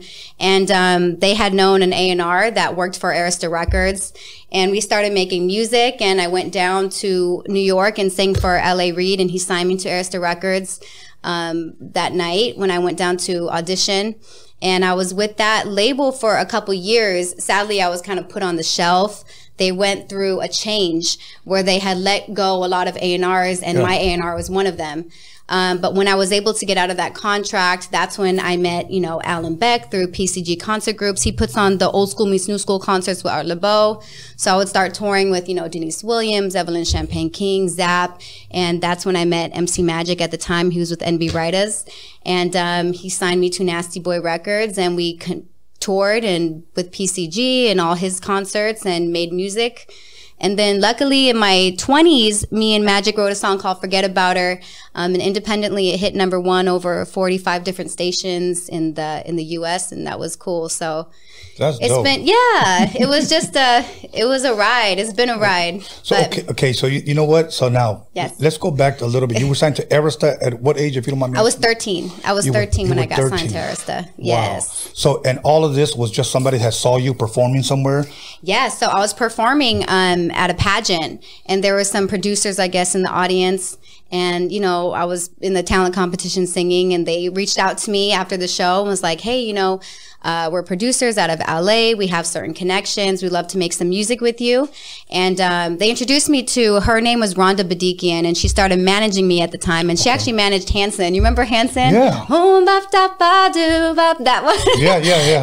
yeah. So um, she started managing me, and um, we just worked from there and got in with Arista. And it was so crazy. Uh, if I can explain to you the night when I auditioned for LA Reid. So I'm 13 years old. This is crazy, you guys. I'm 13 years old. I go into this this huge room and there's like 13 or 14 A&Rs like lined up around the room in a circle and there's LA Reid like sitting back like in a chair with shades on and I walk in he doesn't say hi nothing he just looks at me and goes sing and I was like, dang, okay. So I just went into the middle. I don't even remember what I sang. I wish I could remember what I sang, but I just started singing and he, we got a phone call that night, like he wants to sign you, blah, blah, blah.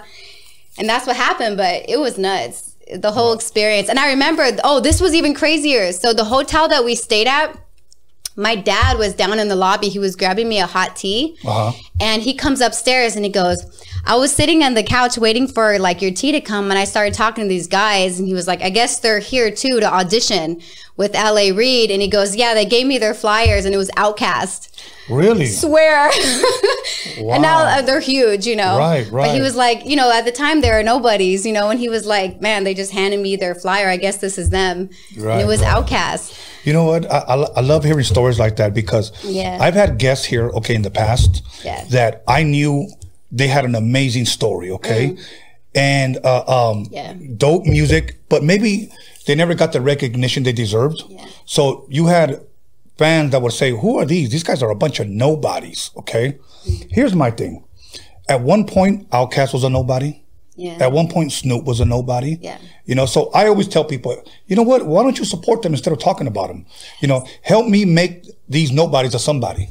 You know, instead of just sitting there and talking shit. Yeah. So there's there's so many artists that are under the radar or underrated. Yes. Um, even in coming from Vegas, you know, just to rep my city, even like you come across musicians and artists in Vegas that play in these small little lounges that are just brilliant yes, yes. singers, and you know, so um, there's so many great artists out there. Yeah, it kind of makes you wonder, like, how come this guy never got out there or Yes. something? And, and we don't know their story, and I like to hear those type of stories. You Me know? too. So now you're 13, you signed to Arista, so uh, you have the producers that you're working with. Yes. Now you you said, if I'm correct, they went through a shift or a change, Yes. where the A and R got the you know left or what Yeah. whatnot. So that album got shelved. Is it safe to say that? Um, I made two albums with them, Okay. and they were shelved. Um, never heard about them again. Never. I yeah. It's like Wow. made it ghost. They went ghost on me. Wow. Yeah. And, and you know what? I've met a lot of artists too that um, they played me their demos. Oh yeah, you know, I, I was signed to Death Row or I was signed to whatever Paramount. Yeah. And they showed me the record, and I would say, okay, these guys are the next to blow. And for the next, for some reason, their albums got shelved, I know. and I just didn't get it. Like I just didn't get It's it. It's hard. It's Yeah. tough, especially you know I was so young, um, and um, it, I just didn't understand exactly what was happening and what was going on. I couldn't get do any other work because you know you're under contract. Right. So it was just a relief, even at that age when I was let go, just to be able to be free and explore other options and to make music freely. And perform it and put it out, and um, it was a blessing to meet Alan Beck, um, who brought me into you know PCG concert groups Right. and be able to tour with like Evelyn Champagne King and you know Zap and all them, and then of course meeting MC Magic, you know, Right. you know, You it was know- heaven sent. So Now, wh- what, what, I mean, obviously something negative turned into a positive. I Yeah. ended up signing with Magic, but Of course. what, what were the labels telling you? And the reason why I want you to share this is because there may be artists out there that are listening to this that may have gone through the same thing you did, and maybe they have a different story. But did they ever give you guys a reason why the first album never came out, but we want you to work on another one, and then that second album never came out? And what, what were their excuses? Just other There than was from fr- from what I recall, it wasn't more so any reason. It was more so the lawyers that I had were Oh. saying this isn't a good idea for you to stay in something without any representation. Okay. I guess being so young and being signed to a development deal, I had to have some type of A and R. Um, so I was able to stay.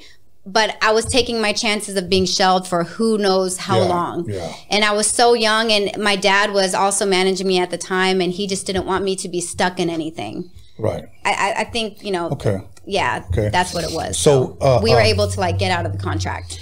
Now share with us how, or uh, um, Yes. Magic. As a matter of fact, Magic uh, uh, was here recently with J Rux. Oh, nice. Yes, and he's been here twice. And I truly, truly appreciate it. This guy Jirai is all the way from Arizona. Oh, yes. And he's very He- punctual. He's here on time. Yes. Awesome. He's amazing. How, how did you end up meeting him? Oh, so Alan Beck was putting together an old school Miss New School concert. Right. And um, it was like Zap and GQ, and on the show was NB Ridaz.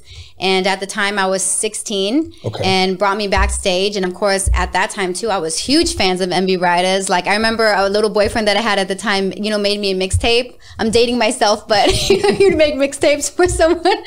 And on there was like, you know, AZ side and Lost in Love. And so I was, I was fanning out and meeting the group and, and Dose and Zig and Magic and Magic, you know, you know, we just made a connection and he was like, I want to take you under my wing. And, you know, and we just started making music. So we would do like Sing Thee and I would sing Lost in Love with him. We would do The Only One. And, you know, we did Forget About Her. And we just spent many years, you know, with, of course, Big D, his, his road manager Yeah, and stuff. yeah. And um, it was just good times. And he's just good people. And it's crazy that you say that, that he drove all the way from AZ because when I met him, you know, this was a time when, you know, he wasn't as big as he is now, when we would literally be driving from state to state, hitting different radio stations. When before, now everything's streaming online. back then we would have to get the radio station to play the song and you would go to the station and try to get it on bump it or dump it and if they had it on bump it so many times they would put in rotation and Right. you know it was a hustle and at that young age i watched MC Magic and Big D, the hustle mentality, and he would. There was times like you know he they wouldn't even let us in the door, you know, and to see where he is now, I mean, he talk about he is a true hustler. Yes. And yes. um and he's a man of his word, and he's just a, he's a good guy. So, you know, uh, Big Tank was talking about being a Christian man. MC Magic is is a is a wonderful Christian man and husband, and he loves his family and he loves his fans. And um, I haven't met J Rocks, but I've seen videos of her, and I think she's beautiful and extremely talented. And she couldn't be in better hands, you know. Yeah. And um, yeah, it's just That's dope. That's, good people. That's dope. Good, good people. Now he was sharing with me that he was driving to Jerry Rox's house and Yeah. recording there in the living room. Nice. How did you guys end up recording? Were you in the? Were you going to Arizona? Was you going to Oh, Vegas? um, it was back and forth. There was times he would come out to the studio in Vegas. There was times um, he was living at a different house then in Arizona. We would go to his studio at his house.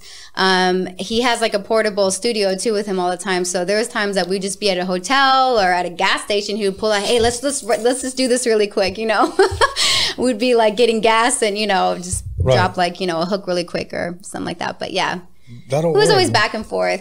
Now, now, did, did you know at that age or 13 when you were signed that this is what I want to do for the rest of my life? Like, Yes. I knew I knew I wanted to sing since I was like 5 years old. I would be singing all over the house and one day my dad was watching Star Search and he was like, "Hey, do you want to do something like this?" And I was like, "Yes." And that's when he put me in voice lessons, but it was something that I always wanted to do and, and loved. And it's something that, you know, that's all I've ever known. You know, I'm 35 now and I've been at it since like what, five, six years old. So I love it. And I just actually started dipping into acting. I don't know, this is kind of crazy, but I just I just filmed this movie with um, an amazing director. His name is Irock Daniels, and he made a movie called The System. If you guys can check it out, please go look it up.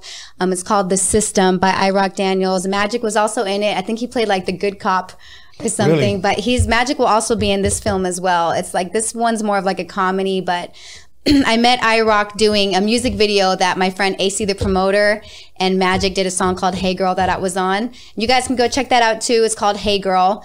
Um, and um, I met him through that and he was like, Do you act? And I said, I've done it, you know, like plays, musicals, I've done Right. some commercials. But this was like my first real acting type thing. And I had the best time in the 20 plus years I've been in music. I have to say this was the most fun I've ever had. Really? It was so yes, I was like, man, I wish I would have done like acting too or I actually I want to keep uh, there's a couple things that have been brought up that I can't speak of that I'm going to be tapping into that I'm super excited about, but that's awesome. yeah, I'm I'm super stoked. And it doesn't matter how old I am, like I feel like I can just continue acting if I want to cuz you know. Well, same thing with me. I just turned 53 years old and Hey. I love filming. Yeah. I filmed my first documentary, and I'll tell you what. Uh, I I, I, I produce albums. I, I've toured. I've DJ'd. Wow. I, I've done a, a lot of things. But when I finally started directing my documentary, my three-hour documentary, man, I felt I fell in love with music again. Yeah. Like it was something just totally, totally different. I fell in love with music again, and that's what made me want to stick, uh, get it back into uh, what I'm doing now. Now I'm producing again.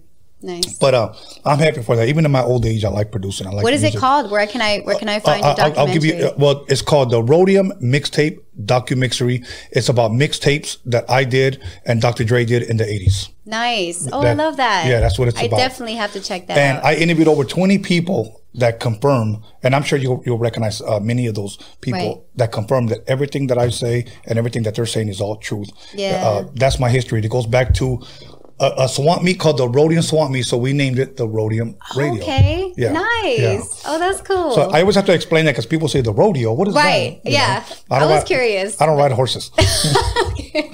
no, well, that's your next thing. Now you got to ride right, horses. right, exactly. Now, uh, growing up, did you play at all? Because you're mentioning acting. Yes. You're mentioning singing. Uh, did you at all play any instruments? You know, my dad put me in piano lessons, and I went to like three lessons, and I was like, ah, I don't want to do this, Dad. Now I can kiss, kick myself in the culito because I wish I would have. I wish I would have played those piano, uh, the piano, but um, no, I never really have. You know, that's something that I would like to get into for sure. Right, right. You know, to play the guitar, the piano. I tried to take piano lessons, and I just didn't. Couldn't I didn't have no patience. That's I me. I have no damn. I get road rage, so I have no patience. So I'm like, you know what? That's funny. That's just like me. Yeah. I have such ADD though, mm-hmm. so it's very hard for me to like focus like that. You know, I'm in the I- wrong business, or you know, maybe I'm not. I don't know. I wish I would have stuck with it, but I Yes. or maybe I had the wrong teacher. But that guy wanted me to be like Beethoven the next day, and I'm like, slow down, pal. I, He was mad at you? Yeah, I go like, I'll learn it. Yeah. but slow down. You know. Yeah, at your pace. Yeah, and then I remember one time he even goes, "God darn it, Tony!" And It was my third day, and I was like, You're "Hey, homie, you need to calm the fuck down." You know. like he That's got crazy. yeah, and I was like, hold on. One thing with me is that you literally, uh, I don't read manuals. I will not read manuals. Just show me how to work it. Okay, that's how you turn it on. Yep. Okay, this is this. Okay, yeah. Do it again. Okay, now let me try. That's how I learn. Yeah. Walk me through it, you know. So, but he was trying to teach me how to read notes and everything. And then I found out later Yeah. on that I'm a guy that will play more by ear than by reading. Yeah. So maybe I just needed to be around people that were playing and let me, oh, how do you do that? Okay. Yep. cool. And I bet you'd pick it up that way. Yes, and that's yes. like me too. I, I can read music. I can sight read. Okay. That's just from like opera and stuff like that. But mm-hmm. Now, I'm now, the same. Now, so you at one point did opera music, or, or Well, that's I was that's my my teacher. Right. Uh, was trained classically, so she trained me classically. classically? Okay. Yeah, just to have that, I guess, experience. Can you still hit those high sound. notes?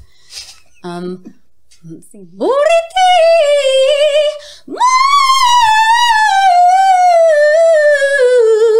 I don't know. Damn. I, That was some- probably so annoying to your viewers. Like, what the hell was no, that? I thought, I thought something was in a break. You know how the how, how the glass breaks sometimes when you hit those high notes. Oh my god, that's Wow. so funny. No, when I'm like warming up, my kids will be like, "Damn, can you stop or please, no more." You, you come like from a big family, a lot of brothers, sisters. I have one older brother, surprisingly, being from an Italian Mexican family. Right, right. But I have a big family. I have a lot of cousins. Okay. I have a lot of cousins. Okay. Everywhere from Mexico to AZ to Chicago, New Mexico, everywhere. And hello to my family if you're watching. My mom, my dad, my brother, Yeah. my cousins, my uncle Bob, my aunt Dolores. We just uh, lost my cousin Augie recently in Oh, a car sorry to hear accident. So, uh, been going through it, but we love him and miss him. My condolences. Thank you. So you know what? Now let me ask you this: You signed with uh, MC Magic. You guys produce a record. It comes out. Oh. How far did that, did that take you? You know, it was so crazy because being independent, there's not much you can do. Right. You don't have like a, a machine behind you when they're like doing a lot of payola at the time. I don't know if that still exists, but I'm you pretty know, sure you're, it you're does. dealing with like people paying, you know, thousands to get the song played, uh, you know, in rotation. And at the time, really being just like a no name, you know, I still am a no name, even more so no name. Back then, um, so the song that we made was called Forget About Her. And Yes. when it hit, it was just, we kept putting it on bump it or dump it stations. And luckily, somehow it just kept getting bumped, bumped, bumped. And um, they would put in rotation and just kind of snowballed. And it was so crazy because I remember um, it was my first show and it was in McAllen, Texas. And I was opening for Bash. And I remember Big D had called me and was like, yo, like, everyone's gonna be singing Forget About Her. Everyone's gonna know the song. And throughout my entire career, I always sang covers. I never ha- sang my own song, and Right. especially for people to know it, you know. Right. And I was just like, there's no way, like, no one's gonna know this song. And I remember like getting out of like a limo pick me up, getting out of limo, and like they saw Bash and whoo, and they saw me, and no one said nothing. I like got out of limo, I was like, hey, and everyone was like, who is this? You know?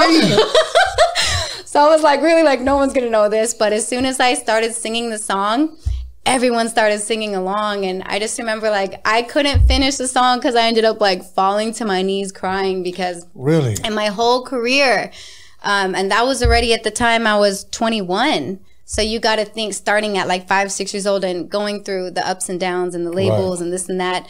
Um, it was like, I, I always remember that being the most exciting part in my career and being so grateful for that moment even though no one knew me, you know. Right, right, right, right. they just knew the song, so it, it was really cool. And then it just kind of snowballed from there.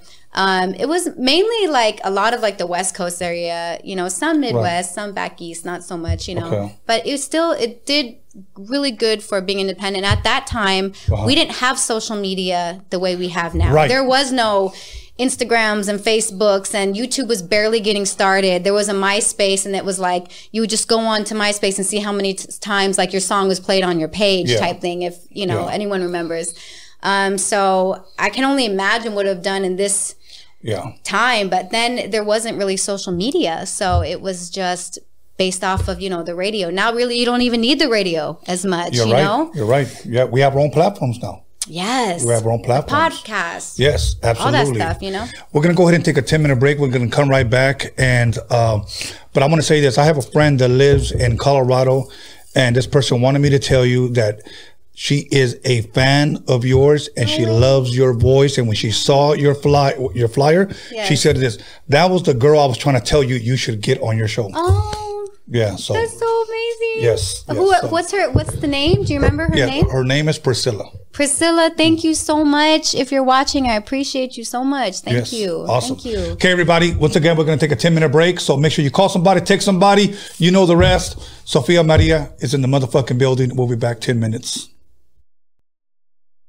Welcome back, everybody, to Roadium Radio episode 149 on this Resurrection Sunday. So hopefully, hopefully you guys had a blessed Sunday. I would like to thank everybody who's tuned in, everybody on the live chat, all the subscribers, everybody who's commenting, and everybody that might be talking crap or leaving stupid ass comments. It's all good on me. At least you're still logged in. Uh, so let's show some love, some respect. Let's put some respect on Sofia Maria's name. Appreciate you. Thank you. Yes, Hi guys. Well, you know what? Once again, Yes. thank you for being here, driving all the way from Las Vegas, and driving back tonight. Absolutely. And thank you so much. And I want to give a shout out to Johnny Boy. Uh, me and him go way back. Yes. And much respect to Johnny Boy. He represents 702 like I do. And he was one of the first in the Vegas scene to really hit the Chicano market. And he's just a good person. His family has an amazing, hilarious TikTok. Um, so uh, they're called That One Family, D A T One Yes. Family. You guys check them out. So shout out to Johnny Boy and Jenny and the Fam Bam. Johnny Boy. As a matter of fact, he said he'll be coming to LA soon. Nice. So he goes, I'm gonna bring you a bottle, and I was like, dope. Yep. What more can I ask? Sounds like for? him. He's cool. Now, cool people. uh, um, let me ask you this, okay? Because sometimes there's certain parts of the interview where I just like to just shoot the shit, like we just talk about whatever. Yes. Good. Uh, Anything lately on TV that you watch that's good that you could recommend? I don't really watch a lot of TV. Okay. Oh, okay. But when I do, I'll watch a good movie. I'll watch a documentary. I, I'm a documentary guy. yeah, okay? I love dogs. Uh, Or forensic files or Okay. some crazy shit like that. Yep. I seen Coming to America not too long ago, and I was disappointed. Okay, I haven't seen it yet, but I wanted to. How come? Okay, it, it looks exactly like the first one. Okay. And the reason why I'm so hard on it is because with me, uh, Coming to America one, Right. to me, is the funniest movie of all time. Okay. Okay. My opinion. Yes. And so I had already set the the bar high for the second one. Right. And it's about 30 years too late anyways. But um so when I saw it, they made it look exactly like the first one. okay. It was just was not as funny. Oh, okay. Oh, I, I noticed that Eddie Murphy had like two different African accents through the whole movie. Did he? Like it was weird. Like, but I mean, he still played a good role. I just didn't think it was that funny. you have a good ear to notice that. yes, yes. Yeah. I, I have good ears and I Oh, have uh, good but vision. Of course, like yeah, look what yeah. Yeah. Tony vision. Tony Vision. Exactly. Yeah. So so now, uh, anything good? Anything you? I mean, like, as far as anything good, I'm a reality show junkie and my husband can't stand it, but I'm all into like the housewives, the housewives of Atlanta. Whoo hoo, love myself some Porsha. Um, but uh, shows that I was like really into The Walking Dead, Mayans. Oh, okay. Um, I love Mayans. Uh, what was the show that we're watching with the cartel? And um, I just went blank. That's Narcos Mexico. yeah. Well, not yeah. Well, uh, uh, Narcos Mexico was good, but I can't think of the other one. Snowfall. Snowfall. Snowfall is so good. You've got to watch Snowfall. That's. Okay. like one of my favorite Wh- right wh- now. wh- what exactly i- is that? Is snowfall? So uh, Snowfall, it's it's based on um, you know like the drug trade, Oh, okay. um, and it's kind of like you know with the um, you know, like with the Mexicans and African American, and you know, uh, it's based on like this young guy who kind of South Central Crack. yeah. Oh, South okay. Central crack that kind of he starts from like the streets and he makes his way into like a you know a king in, in, in the streets and builds his own empire and stuff like that. and So that's on really uh. Netflix. What is it on Netflix? No, FX. FX. FX. I'm gonna have to check yes. that out. So check out Snowfall. It's so good. Okay, So and, and good. and since it's on FX, I got to give a shout out uh, to uh, Hip Hop Uncovered. My boy Rashidi Harper. Make sure you check that out. It's uh, six. It's a docu series of six episodes Oh. where it's they. Uh, it's a documentary Yeah. about hip hop, but everybody that was behind the scenes who had the money Yeah. and and put the money up for these rappers to make it. Oh, that's dope. So it's, it's really, really dope. And I interviewed the director here. He's a good friend of mine. So I'm thankful that he came through. But I always like to recommend people like uh, uh, good movies or good documentaries or whatever. yeah. Well, I'm know. definitely gonna check that out. Yeah, there's another one too. I know the, the the the name might throw you off, but I think it was dope. It was a, a documentary called Crack Okay. on Netflix. And the reason why I liked it because it Yeah. talks about that whole era where pretty much where crack just blew up and so did rap Yeah. and they, they kind of show them uh, uh, hand and they go hand in hand. Hand in hand. It's crazy. that's now, uh, this may be a dumb question, but are you a big Never rap- a dumb question.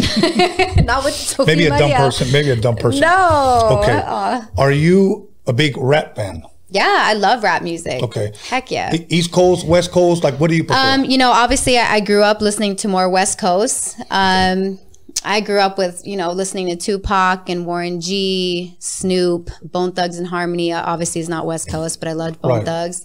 Um, yeah, okay. Kid Frost, and it was so cool, you know, with Kid Frost because I, I did a show recently, and um, I I did this song with Kid Frost and Coolio, and um, they end up I became really good friends with Coolio's wife. Her name is Mimi Ivey.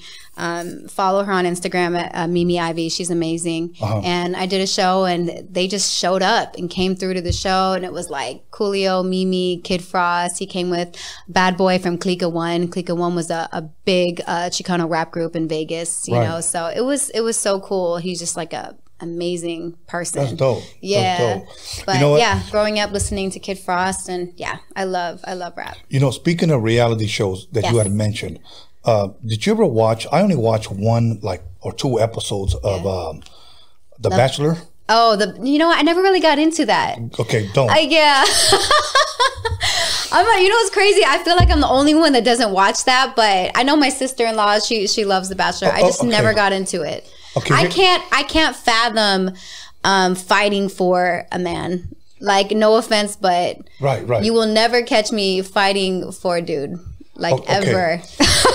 okay, now, and then you got the other one, The Bachelorette. Right. Okay, here's my thing. T- tell me if I'm wrong, please. Okay, yeah, Okay. sure. And here you have, what what is it, like 10 dudes? Yeah, I think so. 10 dudes that she goes out with. Right, and then she has to pick and Yeah. Okay. And the down. majority of the time, she's pretty much with, she's been with all of them. I know. That's what I don't get it. Okay. Say I win. Say I'm one of the bachelors. So I win, and this is going to be my wife. It's gonna bother you. Yeah. Out of respect, out of respect, I'm going to say, all those guys already hit. Yeah. well, well, well, we don't know if they're actually hitting, but pretty, or we don't know.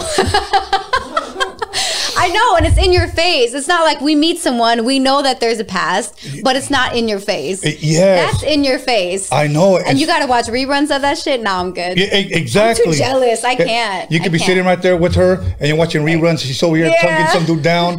Uh, Saying that- the same things to him as she said to you. I'm gonna pick you, baby. Right. And you're sitting right. Yeah. I can't stand him. And then, yeah. Yeah. So No, I know. that's Same. one show that I just never understood. Yeah. I just never understood. But did you ever watch Jersey Shore? I used to back in the day a little bit. Yeah? Yeah. I went to was, they it was filmed cool. it. And I like Snooki. Oh, okay. I, she became like iconic. Yeah. I mean, you know, look at her now. She's dope. Yeah. yeah. I like that. Shit. I went to where they filmed it. Okay. Okay. And that shit is so damn small. Is it really? so small and ghetto. It's all, yeah, yeah. I've been there. And so it smelled like uh weed and ass. like oh, I was gonna say fish and no, no, that's right. That was, that was the that, that was another set. Man, but um, the reason why I went to New Jersey, well, my daughter was stationed out there, but I went Oh. out there and um, I liked it out there. Yeah. Uh, but I wanted to go to this one restaurant where Anthony Bourdain uh, actually um, uh, like sat there and kind of gave a review of the restaurant. So I went there, and it was so dope because I got to sit where Anthony Bourdain sat and gave his interview. Okay, Oh my gosh. So then from there, I went to Jersey Shore, and it was. It was, Did, was there was fuck. there like a specific thing on the menu you wanted to try that you saw him? Yes, uh, um, it was cl- clams and pasta. Nice. Yeah, so you can't that- go wrong with that. Yeah, so that's what I had. You like seafood? I love seafood. I love seafood. I can fuck up some seafood. Yes, me too. Yeah. Me too. So it was funny because when we walk into the restaurant, the lady goes, "What do you guys want to sit?" I, and I'm looking, I'm trying to recognize where he sat. Okay. Yeah. And then I'm like, okay, well, I'll just wait. I go, um, they wanted to sit us like by the by the bathroom, and I, I don't like sitting over there. Yeah. I was like, I'll just wait. It's going to be like 20 minutes, and I was like, I don't care. I'll wait. I don't sit by the bathroom. So finally, this couple got up. They walked out, and I said, I'll just sit right there. Okay, cool. So they cleaned it up, sat down. They looked at me and goes, You're a lucky man. I'm like, Why is that? He goes, Because Anthony Bourdain sat right where you're sitting. That's crazy. And I said, "Are you serious?" and, they- and they go, "Turn around," and the picture was right there. oh wow. Yeah, so That's crazy. I'm an Anthony Bourdain fan. So Me too. Yeah. Oh, for sure. you a Prince yeah. fan? Huh? Prince fan. Oh, I love Prince. I love who, Prince. Who, who can say anything bad I about know, Prince? I know. I met guys that Such have a told talent. me. I met Such guys that have, yes have told me, "No, I'm not a Prince fan." I'm like, Yeah, okay, no. we're no longer friends. Right. exactly. You have you do not have good taste in music if you don't like Prince. Now you got to choose. Okay, I'm going to twist your arm here: Do it. Michael Jackson or Prince. Michael Jackson. Sorry. Okay, well, I love Michael Jackson. Man in the Mirror. Ooh, that just gets me. Favorite all time? Maybe you might have mentioned it. Mm-hmm. Michael Jackson song, Man in the Mirror. "Man in the Mirror." Yeah, mine time. is PYT. Oh yeah, PYT. I love that damn song, but that whole Young album is just Amazing. It's just classic, Iconic. classic. What's your favorite Prince song? See, for me, I don't have one. They're albums, Okay. but the first one that came to my mind Right. was obviously the Purple Rain album. Okay. Right. To me, for I don't know how, but some way like changed my life the way I saw music. Yeah. You know, I mean that guy could be licking on a lollipop, have a do rag, wear eyeliner, and steal Yeah. your chick. I know. I know. He's sick. Yeah, yeah he What is. an icon. and I got to see him in concert. So nice. it- Where at? uh, uh, right here, Long Beach. Oh, dope. Yeah, Long Beach. Yeah. Um, but like songs like "Do Me, Baby," Yep. "Adore," "International Lover," you know, I could just go on with the slow songs. But Yeah. yeah. Then Michael Jackson, "The Lady in My Life" from the Thriller album. Yes. That's a dope, dope song. But uh, Amazing. yeah, it, it to me, I think when uh, it was saddened when Michael passed, but when Prince passed, to me, it hit me harder because I grew up like really loving and adoring his music. Yeah. You know, so now, um, give me your top five, if any, if you have any, Mm-hmm. top five R and B artists. Oof. Um, Miguel. Boyz II Men. Uh, gosh, it's so hard. Um, God, I don't know why I just went blank. Take your time. Who? It's Oh, okay. oh, but, but Bruno Mars is like, yeah, he's saying Bruno Mars because Bruno Mars is my favorite artist of all time. But he's Uh-huh. Not really R and B. Well, he is hitting the R and B Yes. scene a lot. I always think of him as like pop, but yeah, he he is doing R and B. Okay. Um, I love Kehlani. Um, yeah, I love Ariana Grande's new R and B album, uh, Positions. There's so many, and I just went blank. I think it's just because there's so many. Mm-hmm. You know what? How Uh, about you? Wow. I know you like, Wow. Yeah. yeah well, there's so many. Yeah, there, there is. Of Um, course, I have to mention. Well, I, I don't know if I would. What would you consider her? Pop, uh, Whitney Houston. Oh, you uh, you know, I I always think pop, Yeah, but I right, but I guess you Maybe would slash- say R and B, pop slash R and B. pop R and B. Yeah, of course, yeah. Whitney. Yeah. Uh, okay, now are you a Mariah Carey fan? Oh, I love her. Are you kidding? She's an icon. Yeah, yeah, Yeah, no matter what, I mean, even even you know, with all the um, t- turbulence she went through and stuff like that, like no one can touch Mariah Carey, and especially in her prime, no one had the range that she had. I think she sings over like four different octaves and stuff like that. So I mean, she's yeah. she's amazing. She's iconic. She's a great writer, uh, producer. So I love Mariah Carey. What, what, what was that? We actually saw her in concert. Um, Really? Yeah, we saw her in concert for what was it our anniversary or what? Valentine's Day, and she was amazing. Killed it. Yeah. Yeah, I thought I was gonna ask you. Uh, uh, like, like how She was, was she in concert? she was awesome. that's awesome. That's I was drinking a lot too, but I know. yeah, she was amazing. Okay, now I'm gonna ask you a question. Oh, it's gonna put you kind of on the spot. It's about an artist. Okay. Okay. What song will Beyonce be remembered for? Ooh. Um, What was the first I would one? uh, the, that she'll be remembered for. I think like- the biggest song that she did was um was that "Put a Ring on It" song. If Okay. you like it, then you should have put a ring. I think that video was so iconic that I think that just when you hear that song, you think of Beyonce. Okay. Yeah. How Yeah. about what do you think? See, it was funny because okay, I always wondered like, we all know she's a beautiful woman. Okay. Oh, Okay. We, we, we that's besides the the talent part. Yes. But I always wonder how did she get so big? Because when somebody asked me, somebody asked me like, Tony. what song will she be remembered for? Yeah. Not to take away her talent, because obviously we know her Destiny's Child stuff. Right. But I always said to myself like, "Crazy in Love." Like, is that it? Okay. Like, so I was thinking, like, is- Right. is, that really it? But you brought up that song, and that's a song that I guess I forgot. Yeah. You know, it, She I mean, has so many. And again, I don't know why I just went blank. Um, and then watch. As soon as I leave, I'm gonna come up with like ten different R&B artists that I'm like listening to. Right, A right. bunch of Beyonce songs.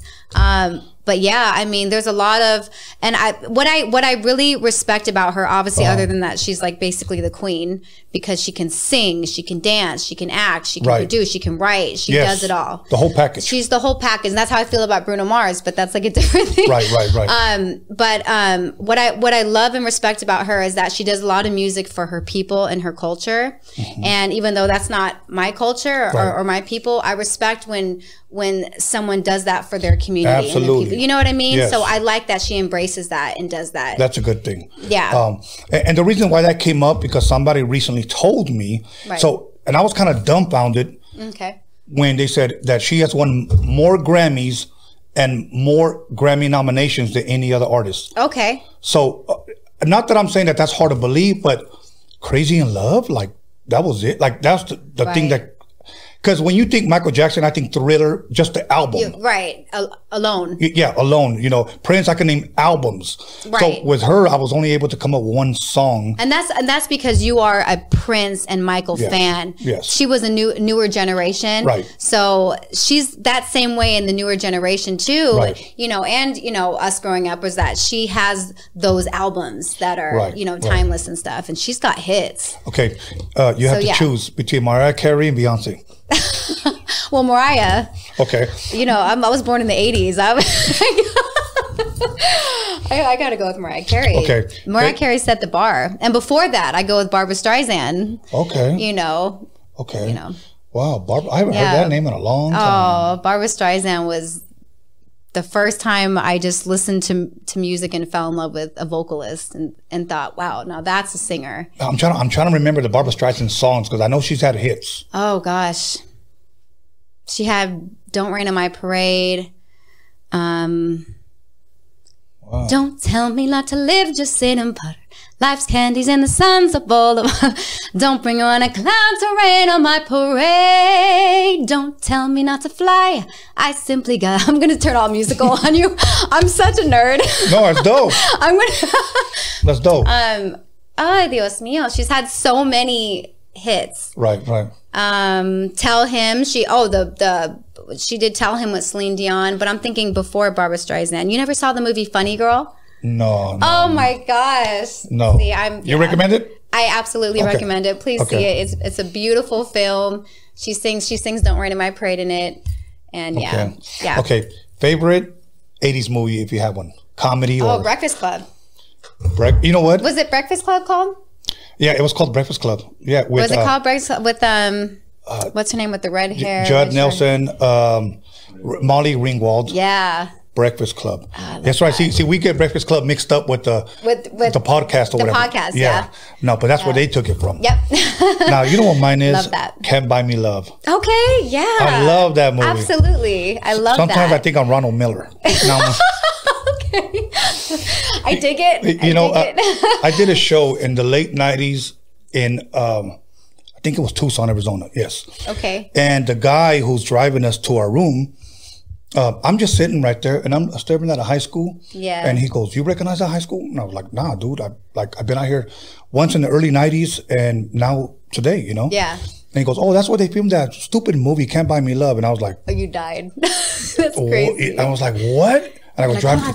yeah, drive me around, drive me around. You know. Yeah. Like, uh, like you know what's around here? Um, uh, remember the high school Buffy the Vampire Slayer and uh, Oh. 90210? Oh, you're kidding. Yeah, the high school's over here. That's dope. Oh, I was a huge Buffy fan. Me too. You too? Yes. Yeah. My favorite holiday is Halloween. What's yours? Yep, Halloween. I love it. Are you a March baby? No, my dad is. I'm I'm Aquarius, January. Oh, okay. Yeah. All right. Well, uh, happy belated birthday. Thank you. I appreciate it. As as for a female getting older, it's like, uh, Okay. yeah, I know you have apparel coming out. I do. Okay. I do. But I want to ask you something about some apparel that just came out. Okay. I believe through Nike. Um, uh, Alex, help me out with this. Little Nas X. Okay. Okay. He, he released uh, satanic shoes. You heard about that? Oh yes, I yes. Okay. I saw it on TMZ. The Breakfast Club was Right. talking about it. They're made by MSCHF. Okay. Oh, okay. Not Misfit. But it would actually, MSCHF. but they they put the Nike symbol on there, but Nike did not put it No, they out, made- right? They, they bought the shoes and then Yes. Okay. Okay, gotcha. It supposedly contains a drop of human blood in every shoe or whatever. Okay. Some bullshit like that. Okay. And uh, has a, scr- a scripture on there when Satan fell out of the sky or whatever. Oh wow. Okay. Like, uh, yeah, I I didn't know- know any of. Like, like I, I, I don't know. Like when you see things like that, do you see that as an artist publicity stunt? Um. Oh my gosh. I really, I really don't know what to make of that. Me neither. I feel like I don't know if it's. I feel like in this newer generation, yeah. the Satan is the cool thing. Mm-hmm. A lot of artists that are out now, that's what they rep. Right. You know, the lyrics in their songs. Right. You know, the the titles. What you know, every video is that. Um, I don't know if it's something that always kind of existed that Right. people um, never really talked about, but I feel like maybe it's becoming more of the new normal and more people are jumping on it. Um, Right. If you look into it, like I'm like, I'm always Googling things and like reading up on, you know, different stuff. And I guess supposedly there's a lot of celebrities that are considered Satanists and stuff like that. So who knows? I'm I I am Catholica all the way. Um, I'm about Christ, and you know, Right, if right. whether it's gonna sell me whatever, I stay away from that. yeah. Yeah. You know what? I It's just. not it's not my thing, but I'm not putting anyone down. If that's what do you? Yeah, you but do it's you. it's, it's Yeah. not for me. I just thought it was kind of weird. I was like, "What the hell?" But like, but it's gonna be selling out. I yeah, bet you. I, I, like- I, I truly believe that. and especially these young kids, like they jump all over that. Yeah. My kids aren't allowed to, but Let's let's that. talk about your apparel. Uh, what exactly Yes. is it, and what is the name of it? Yes. So back since like MySpace, I was always saying blessings and besitos to like, you know, my my tagline on there. Right. And I always say it to this day. So I'm coming out with the t-shirt line um, that says blessings and besitos. Yes. Um, you can go onto my Instagram at Sophia Maria 702 and I have photos of the merch and then you just email Sophia Maria merch at gmail.com Mm-hmm. and we're, we're placing orders. We actually have, um, uh, solid promo prints out in Vegas are going to be doing the t-shirts and they're going to range from small to 3x.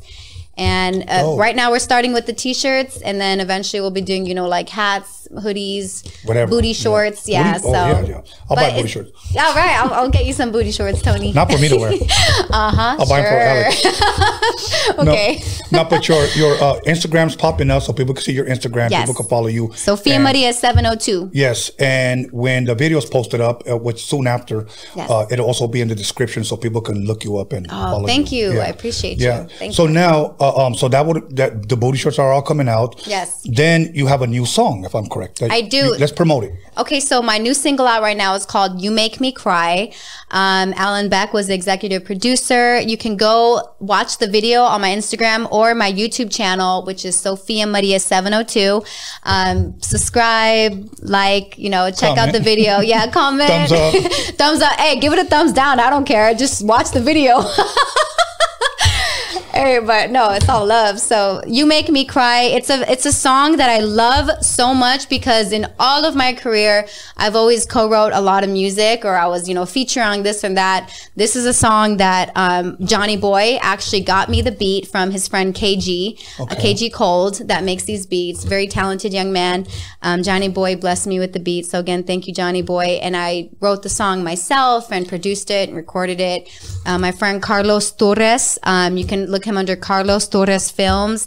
Um, recorded the music video. And we actually it was so funny because I had to turn the video in during COVID so we did it at my house.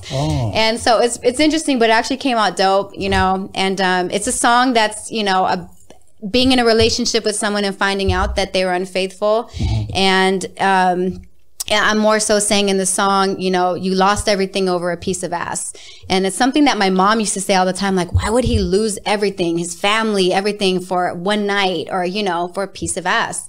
Um, so it's definitely uh, in your feels type of song, but it's very relatable. So No, but that's Let me know what you think, you Yeah, know? yeah, yeah. Definitely leave a comment and a thumbs up. She said thumbs down. or uh, thumbs, down. up. Hey, it's all good. Sus- sus- subscribe, please. Subscribe to her YouTube channel. And, and, and what is the uh, YouTube again? Sofia Maria Uh, so the my YouTube channel is Sophia Maria 702. Same as my Instagram. And it's always 702 because I'm from Vegas. I rep Vegas. Sophia Yeah. Maria 702. And you asked me earlier during the break, you said, Is Sophia Maria your real name or a stage name? It is my real name. And it's so funny because on my birth certificate, I don't have a middle name. Uh-huh. it's just Sophia Maria with no middle name. And then of course, you know, it was my my name before I got married. But um yeah, so so Sophia Maria. That's dope. That's dope. Oh, I like thanks. that. I like Yeah. that.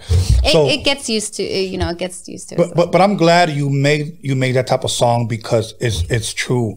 Uh, uh, it goes both ways, you know, because when guys usually cheat, they'll have their like their fine wife at home, and then they'll go sleep with like with a Felicia, you know, from like a They'll hit any. You know what's so funny? I'm gonna get so much shit in the comments, and I apologize, but I'm very open, and I, you know, sometimes I talk out of my ass, but that's me.